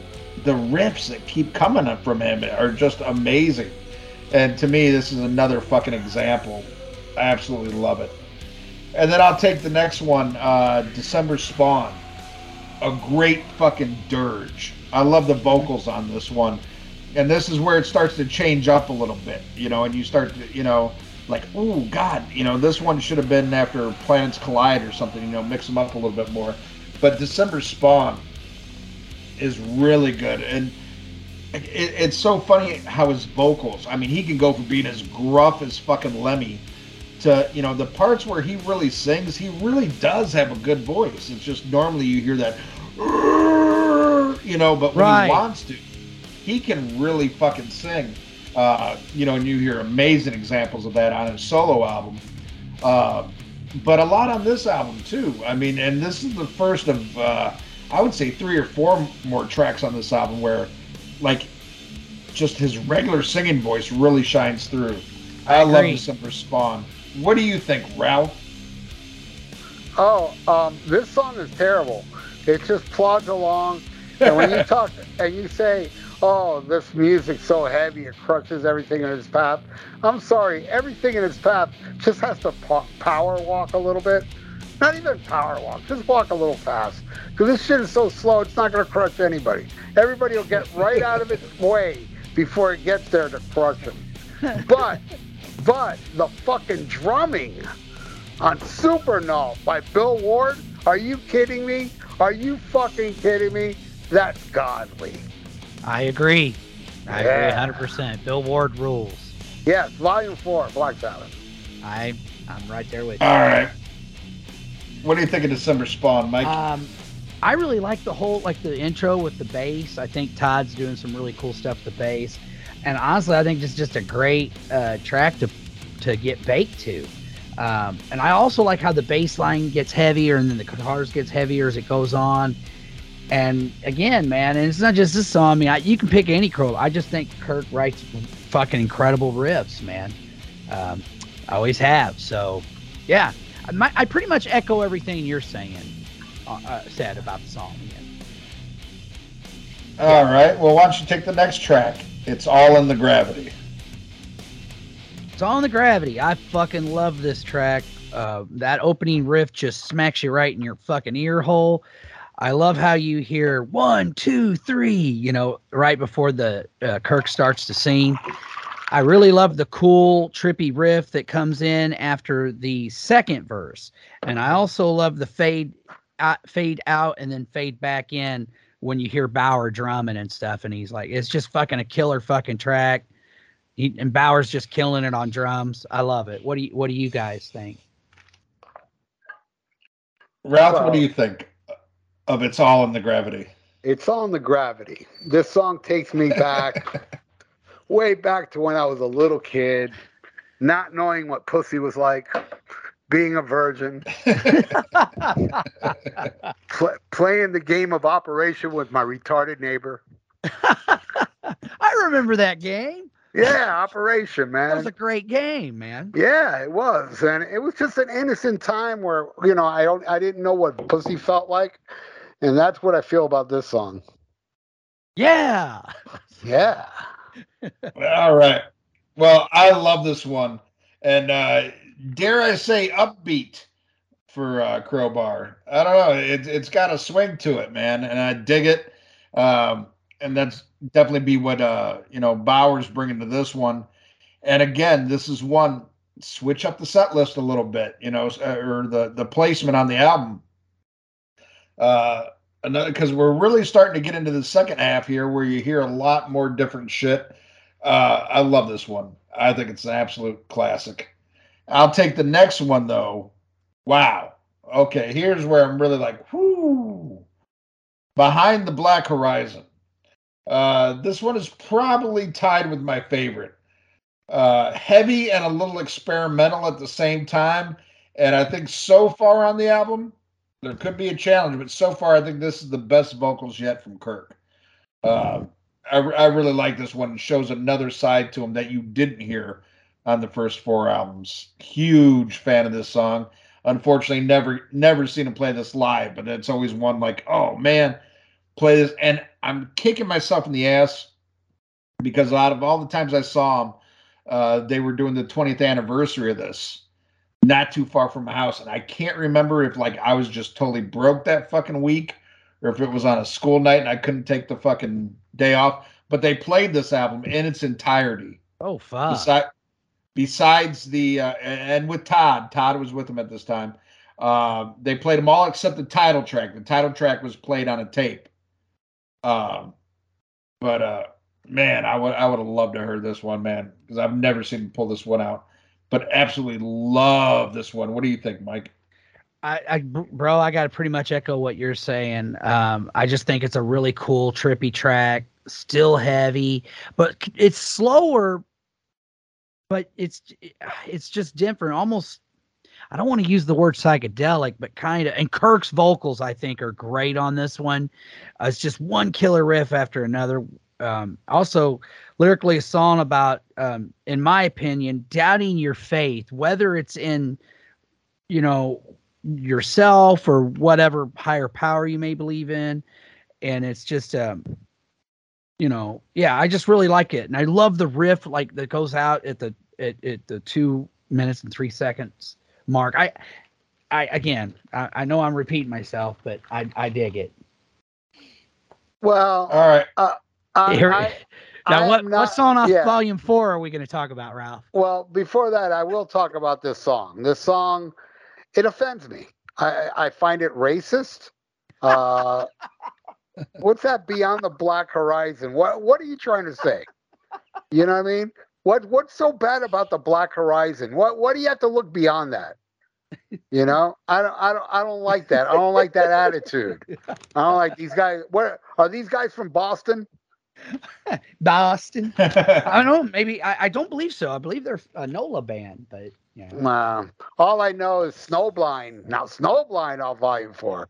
You know that line where he says, My eyes are blind, but I can see? Oh my God, it gives me chills. That's that's real music for men. Thank you. i i All would agree with that yeah What's I- the next what's the next song? um the next song is New New Man Born.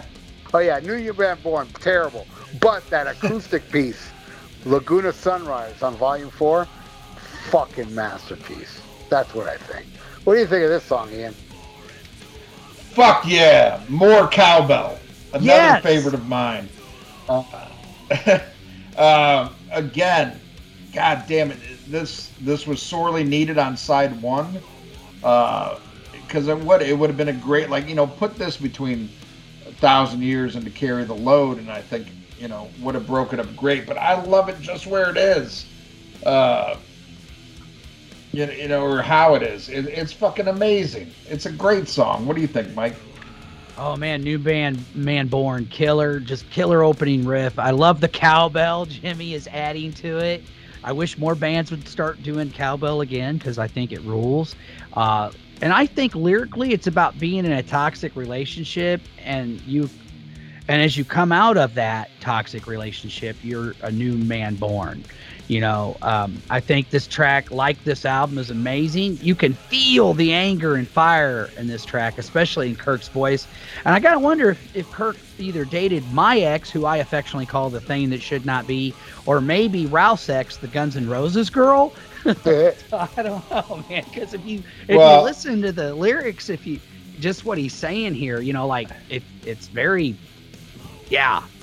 I burn up for this hell Well- on earth and saw it coming for a long time and been crushed, been fucked, been used. New man born from all of this. Saw it coming for a long time. I mean, yeah, I, I, yeah, I think there's a bit of anger in this. What do you say? Well, Ian? I gotta say, even though, even though, well, I've already said how much I love this, but I just gotta add to it. Uh, I can speak from experience from hanging out with Kirk. when I first met him, he was with the wrong girl. Oh my god! Um, and, and the rest of the band I know hated her, and you know now he's been with his wife Robin forever. who is an absolute sweetheart of the lady. Oh, sh- oh, she is so awesome and so nice. And I tell you what, just seeing the change in Kirk from like hanging out with him, you know, and like even like you know social media and stuff, his whole attitude has changed. He's with somebody now that's really good for him. But yeah, when I first met him, uh, it wasn't with this chick, but it was with another chick who was probably just as bad. And in fact, you know, I knew people who actually knew her and, and couldn't stand her. And like I said, I know the band wasn't a fan either. But uh, yeah, it gives me uh, more appreciation for the song. I love it. I'll, I'll take the next one. Uh, Scattered Pieces Lay. Holy shit, was this one made for the pit? Fat, Mhm. fast Wait, paced. wait, wait. You don't want to hear what I have to say about New Man Born? Jesus, dude. Oh, I, I thought you were. You, You said do not- You like Snowblind. No, I didn't talk about that song. That was that black racist Horizon song I was talking about. Oh, okay. What do you think of New Man Born? New Man Born is a song about raising a kid to be a racist and not like black people. So obviously, I do not like this song. All right, now you can go into your next one. Oh shit. All right, Scattered Pieces Lay. Again, made for the pit, fast paced, filled with fucking hooks. I love it. This shit is heavier than our original co host fucking head. I mean, Nah, it's- Come on, nothing's that. yeah, it, it's it's heavy. I love this one, and I love the guitars on this one.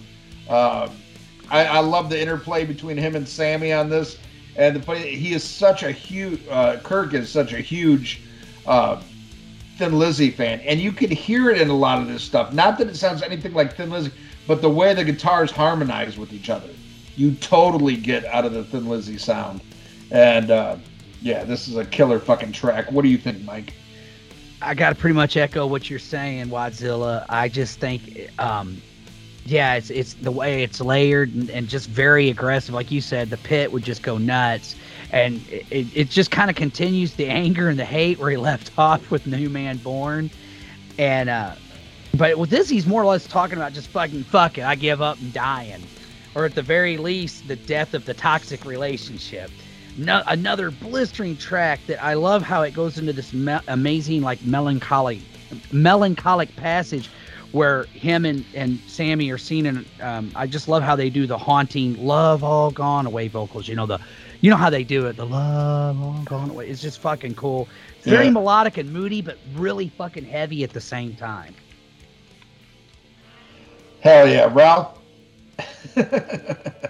Oh, you don't want to know what I think about this. Just go to the next song.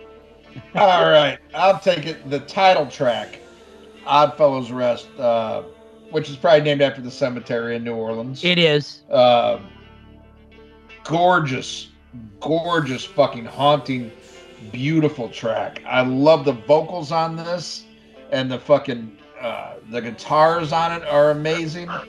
And you know, I'm kind of sometimes set list, you know, because I, I looked up on uh, you know that set list FQ or whatever site it is for when they did the 20th anniversary for this, and it showed that they just played a tape of this.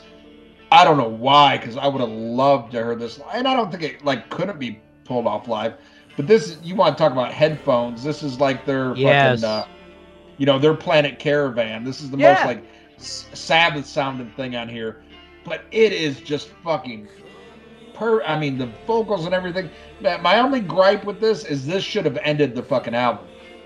Uh, not that I don't like the next song. Spoiler alert.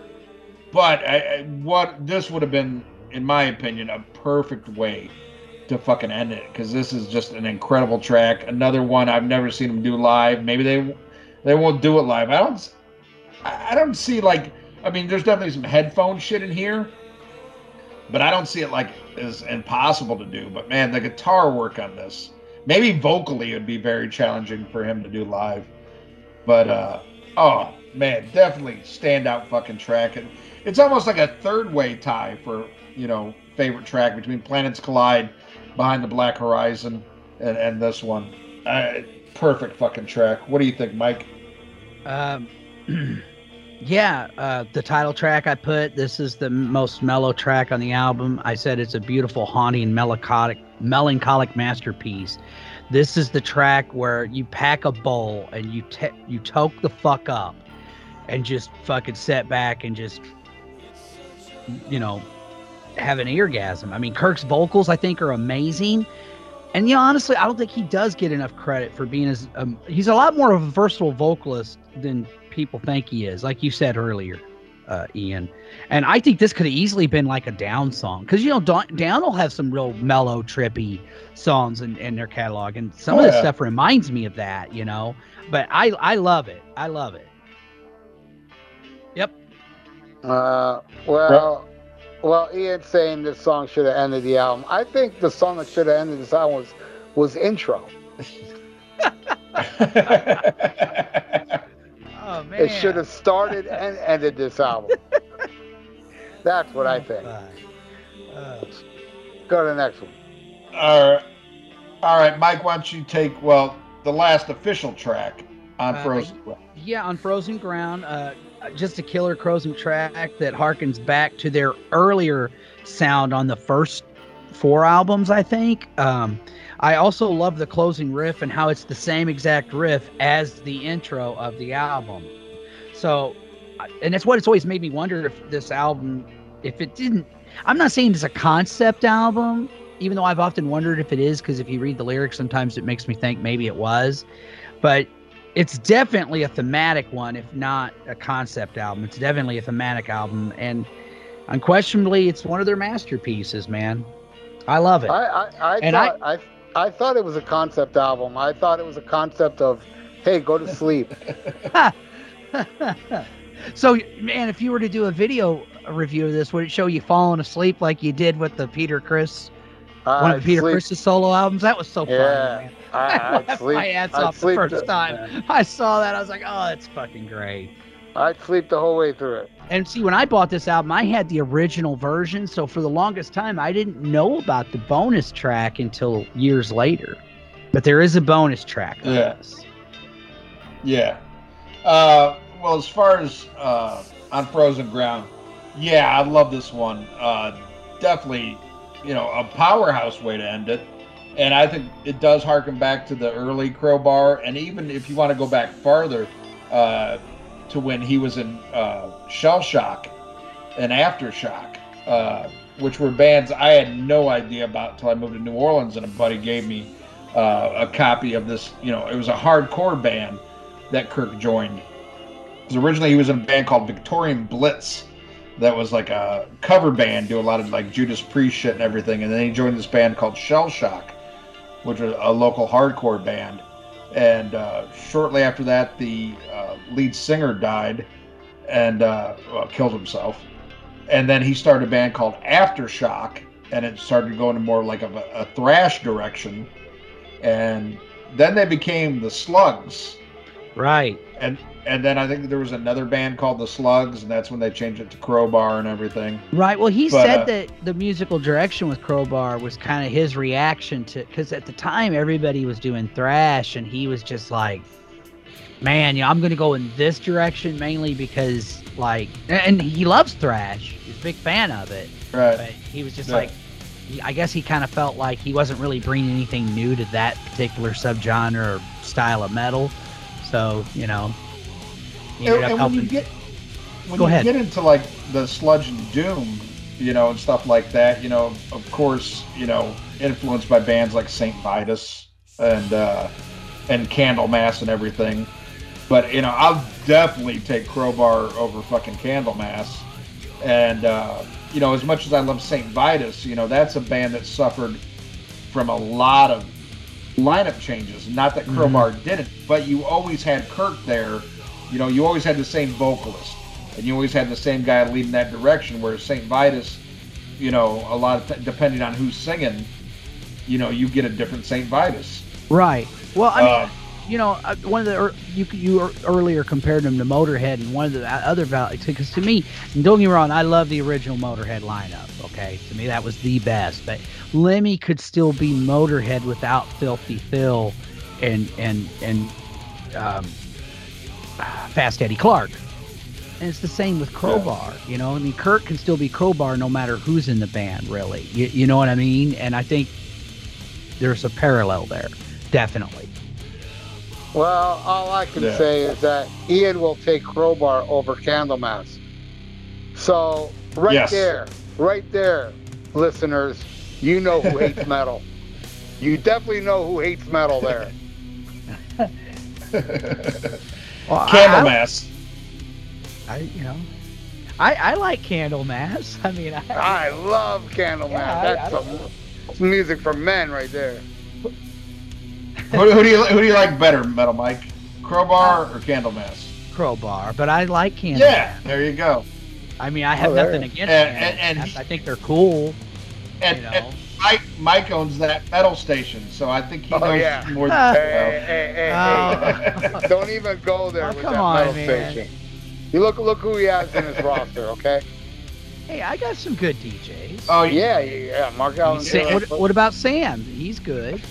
Hey man, Um, let me let me let me, let me Brian Davis, look look. uh, Jai the Aussie Metal Guy, myself. I'd like to I think I was- put on a hey, good show. Hey, Mike, Mike, if I was to give you a glass of uh, Coca-Cola, right? I'll give you a pure, I give you a pure glass of Coca-Cola, and I say, Mike, before you drink out of that glass, may I see that glass? And then you hand me the glass, and I spit in it, and then I give you back that glass of Coca-Cola. That spit is Mark Alden Taylor. Oh damn. that poor poor Mark. That's a terrible thing to say about spit, Ralph. The reflex. Hey, let- hey, Uh, hey, hey, I hey, hate that hey, shit. Hey, excuse me, everybody. I Ex- Excuse me, everybody. I'm gonna put on that metal station. Puts it on and hears the reflex from Duran Duran. Oh, I know. Yeah. I know. It's what, what's going on? And, It's, it's and- and- and by by spit in your glass, he meant that horrible Kiss song off of Revenge. Ah. Yeah, yeah, yeah. That song sucks. oh Yeah, god! Revenge All right, well we might record. we might as well go into the the bonus track, which I, I I'm curious if Ralph even listened to this No, fuck because no. I don't see how I don't see No. how he could have hated this because in my opinion it's the greatest fucking Maiden cover ever recorded. Oh, I did hear this. That uh, remember tomorrow. That was terrible. Yes. It was fucking horrible. oh. It was. It Ah. was. It was as bad as Metallica's version of that song. It was as bad. Oh. Yeah. Oh, well, I, I do not I do not concur with you, sir. Uh, I think it's the finest. Now, granted, I will say this: uh, I don't think I've heard very many good Iron Maiden covers, but I think this one they fucking nail it. And I love all the covers they did. Uh, What do you think of Uncle Acid No and the Deadbeats version of this song? Ian, you're a big fan of them. Did you like it? I, I gotta tell you, I am a huge Uncle Acid fan. I know. I like them I- too. I was not a, I was not a fan of that cover. Oh, okay. was not was not a fan, but I absolutely love this one. Uh, I think it's great. Uh, I know how much, especially the Di'Anno era, means to uh, Kirk, and uh, to me, I can feel it when I hear this song. I love what they did with this. Obviously, Ralph didn't like it. What do you think, Mike? Well, um, my biggest thing with anybody doing a cover is just is like anybody in Hollywood that does a remake. I don't want to with like like with a film. I don't want to see what I've seen before, but with different actors and more modern special effects. I would rather. I like it when somebody takes their they put their spin on it. Like you know, you have the original Fly, the 1950s movie, but then you got David Cronenberg who did something totally different with it. But they're both really cool movies. Or like The Thing from Another World and John Carpenter's The Thing, both classic movies, but Yeah. Carpenter did it his way. And I feel that way about covers. And I think Kirk, yeah, he did he did it differently from the original. Do I like it better in the original? Fuck no. That's probably my favorite all-time Iron Maiden song. I love Remember Tomorrow. But um, yeah, I dig it. I like it. I think it's cool because they they they put their spin on it. So there you go. Yeah, they, they, they made it. They made it. It sounds like a band that hates metal doing "Remember Tomorrow."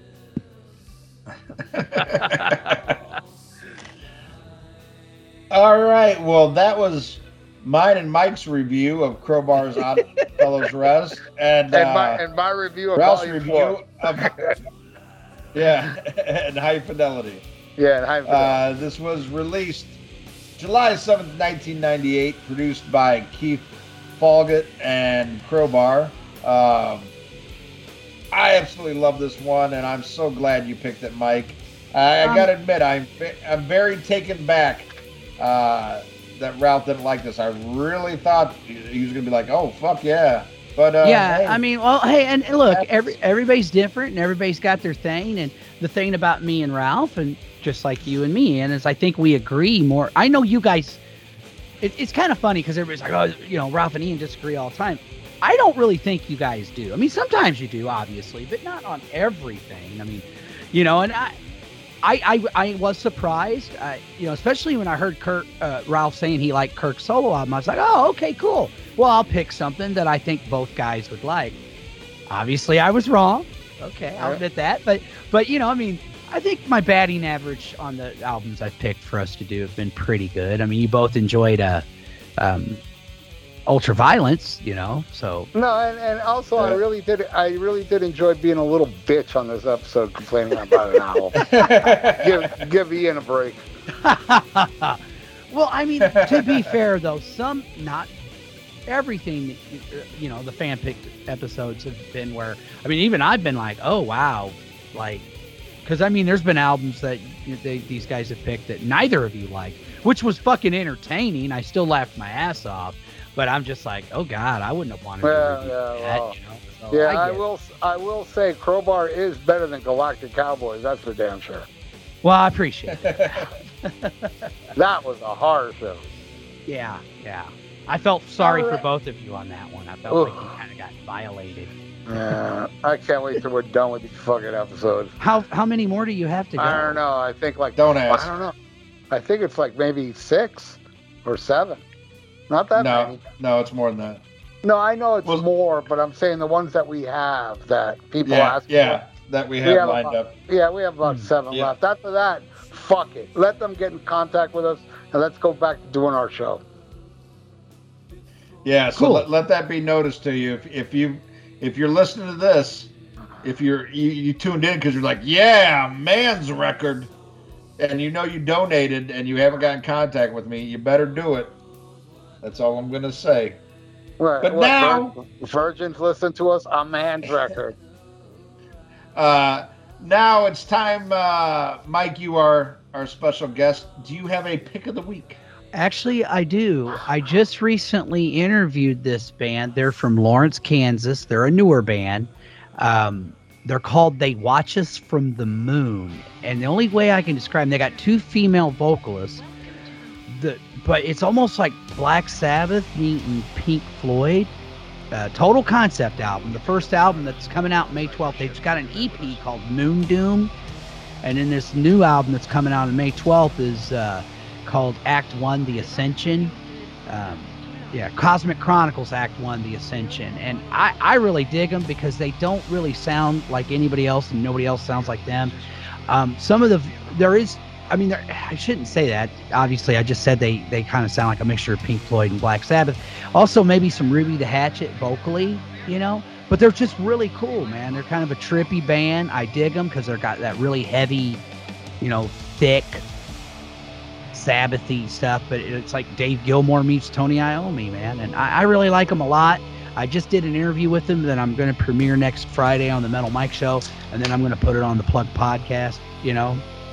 And uh, I definitely think you, I I I think you'd dig them, Ian. I don't know if you would, Ralph. You might. I don't know. The girls, the, the, the- there's two vocalists. They got beautiful voices, and they harmonize really cool together.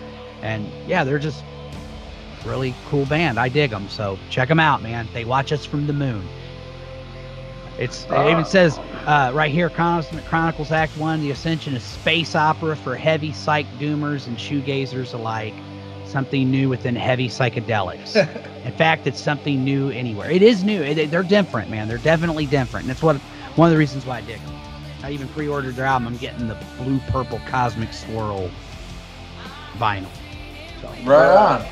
Right Well, on. s- send me a link to that, Mike. 'cause I wanna sure will. Check that out. All right, All right. now it's, it's time now to, that it's the only cool time to say Ian and uh, before Ralph. Pick of the week. I love that. All right, and I'm uh, I'm keeping it, uh, you know, themed with this episode, and Ralph might not hate this pick because I believe he said he liked this album, and I, I might have even done this as a pick of the week before, but obviously you didn't listen to me because it hasn't gone, you know, platinum, triple platinum. Uh, that is the 2020 solo release from Kirk Windstein Yeah. uh, Windstein. Uh, Dreams in Motion. Uh, Love it. Really, really love this one, man, and a lot of different shit. And you know, if you know Crowbar, you don't know Crowbar, and you know when Ralph's putting the songs behind it. If you hear some of the different stuff in this, and you're like, "Well, I like this, but I don't like that," check this one out because uh, I really like that it's all over. It's to me, it's a true solo album. It's not him just putting out something that sounds exactly like a Crowbar record. It sounds like him branching out and doing different stuff that he doesn't do under the Crowbar banner or, or with uh, Kingdom of Sorrow that he does with Jamey Jasta, uh, you know, or with Down.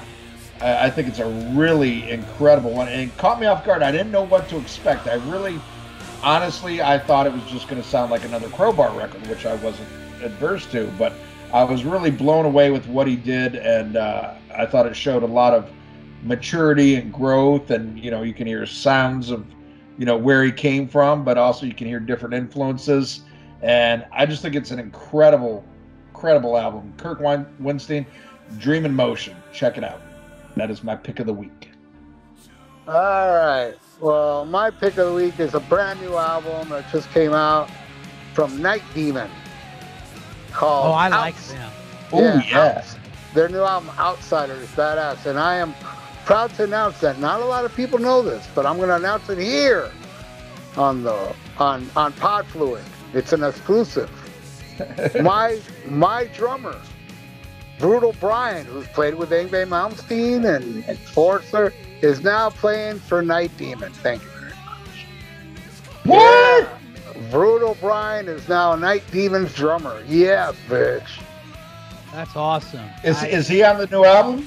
or just I, he joined them afterwards? I'm not sure. I'm not sure. I know he's out on tour with them, and they're touring with Satan, another killer band. Satan. Nice. You know the nice. new the new wave of British heavy metal band. I like Satan. Yeah.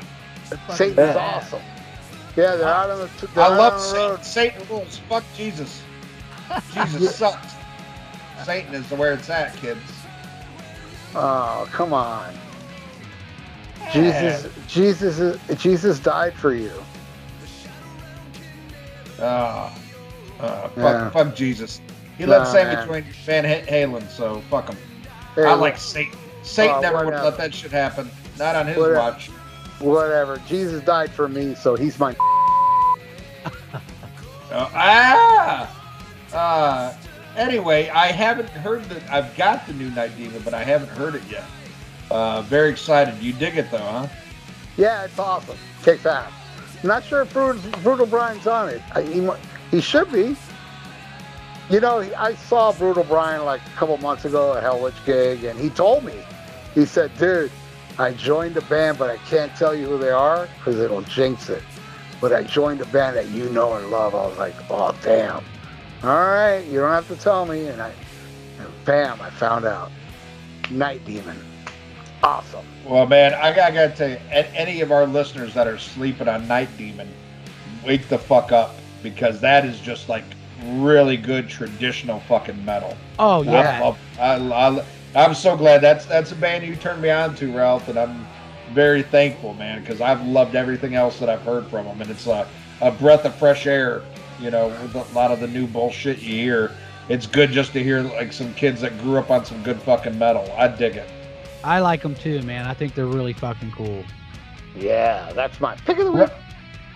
Right on. Well, now we got to go to fan of the week, the man of the hour, and that is Metal Mike Tyler. And uh, you know, again, we mentioned it earlier in the episode, but uh, I don't think enough people are taking this shit seriously.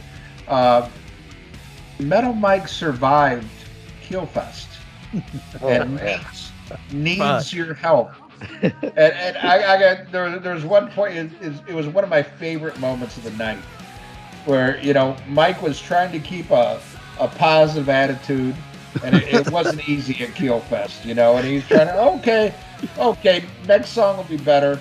Next song will be better, and. uh and then there's a part where they went into a ballad, and, and Mike got so fucking pissed off and just stood up and started walking. Fuck this shit, God. and I was like, oh, yes, yes, he feels the same as the rest of us, you know. And, and it reminded there was a funny part earlier in the night. There was an opening band called The Fifth, who were fucking terrible. Good singer, horrible stage presence. Uh, he he made fucking Paul Stanley sound like fucking uh, David Lee Roth on his stage raps.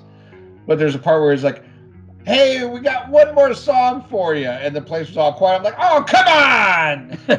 you know? That's hilarious. Like, everybody heard it, you know. But then, but Mike did the equivalent with the look on his face and the disgust when he walked out during another fucking Ron Keel ballad. Oh, I, And, couldn't, uh, I couldn't handle it anymore, dude. And I remember I turned around, all you guys are like cracking up, man. I'm like, oh fuck this. It's like, Uh, you know, uh, it's like we all no, we all give Mark no. Alden Taylor a hard time, but that dude showed more brains than any of us. He was like, deuces, I'm fucking out of here. Yeah. Him and Jerry split, man. yeah, So you know, I'm like, yeah, even he was like, oh, this Yeah, I- sucks. yeah. A- after four songs, Mark was like, "I'm gonna take these dicks out of my ear and put them in my mouth. I'm out of here." You don't Oh, think but, that uh, you no, don't Mike- you, you, you don't think uh, Mark left Keelfest because Keelfest was so bad it inspired him to run back to the to where he was staying and write down the next uh, list of songs he's going to play on his show. yeah. Uh, Maybe I He's don't like, know. uh, he's like, yeah. People think I'm a horrible DJ. Listen to this shit. Yeah, I, I, I think there's only two people who like Keel, man. Keel's mom and Baco. That's the only two people who like that. shit. You know, I've never been huge on the guy. I didn't hate him or anything, and I still don't. But I mean, I I, I I, like- remember I as like a kid, my brother and I had the the Steeler album, and I think we had like the first couple of Keel records, and that's why I, was kind of like, man, I kind of remember Keel being better than this. Like, but they're not in my top. Fuck, they're not even in my top fifty. You know, you know what I'm saying? Like, it, it, I I don't know. I like I like I like early Keel, but yeah, I wouldn't even put them in my top 50 either. And even I when like- they did play like- an old song, it was like it wasn't. I don't know. There was something going on with the sound, man. It sounded I like, like Lay Down, Lay Down the Law, Final Frontier, good albums. Right to Rock was kind of shitty. Only had one good song, Right to Rock. The rest was crap. I mean, i they did Speed Demon on and Tonight You're Mine on the previous album, so the versions on Right to Rock are kind of lame. Gene Simmons like neutered them. So I, I think the first album, Yeah. Lay Down the Law, and uh, Final Frontier, I thought was a damn fine album. But in my top 50, no. But I like I like those albums, and when I saw them play those songs at Keelfest, they played them very. I mean, they played them fine, but the vocals were so bad, it just ruined it. You know? Well, yeah. uh, Put it in perspective. Uh, that, that concert, uh, Keel made Tuff sound like Led Zeppelin.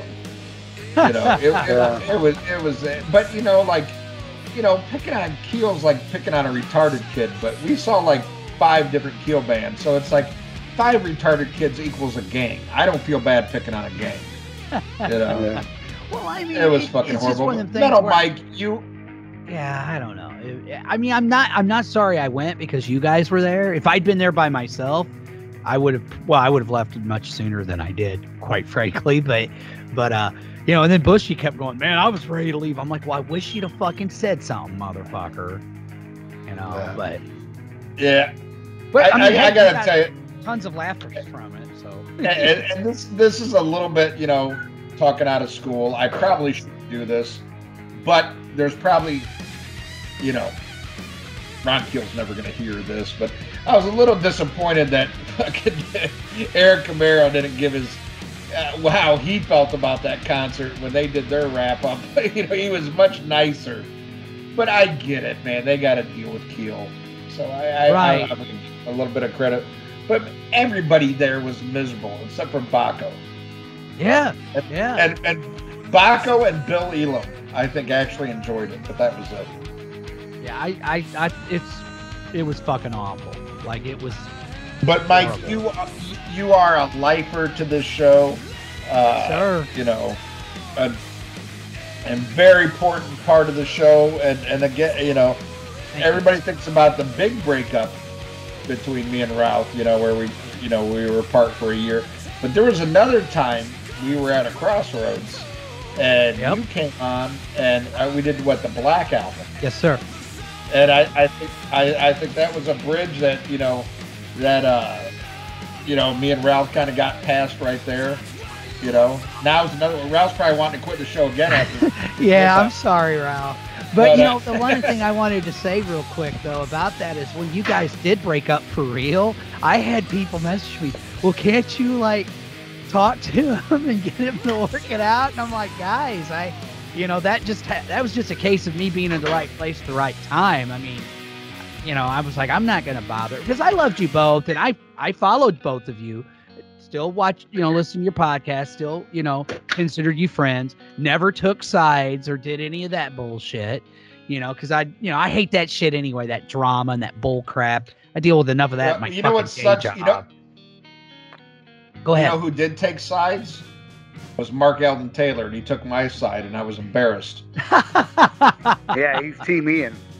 I know, and I was like, ah, shit! I can't put this on my resume. This doesn't help the Uh. cause. but, But yeah. Mike, we, we appreciate you so much, and you know, you know, getting to know you over the years and hanging out with you at the Rockin' Pods and everything. You know, it really means a lot. You know, we always look forward to seeing you. I mean, you know, hell, oh, you did my Vinnie Vincent makeup. You I know. did. I did. Well, try to anyway. you know.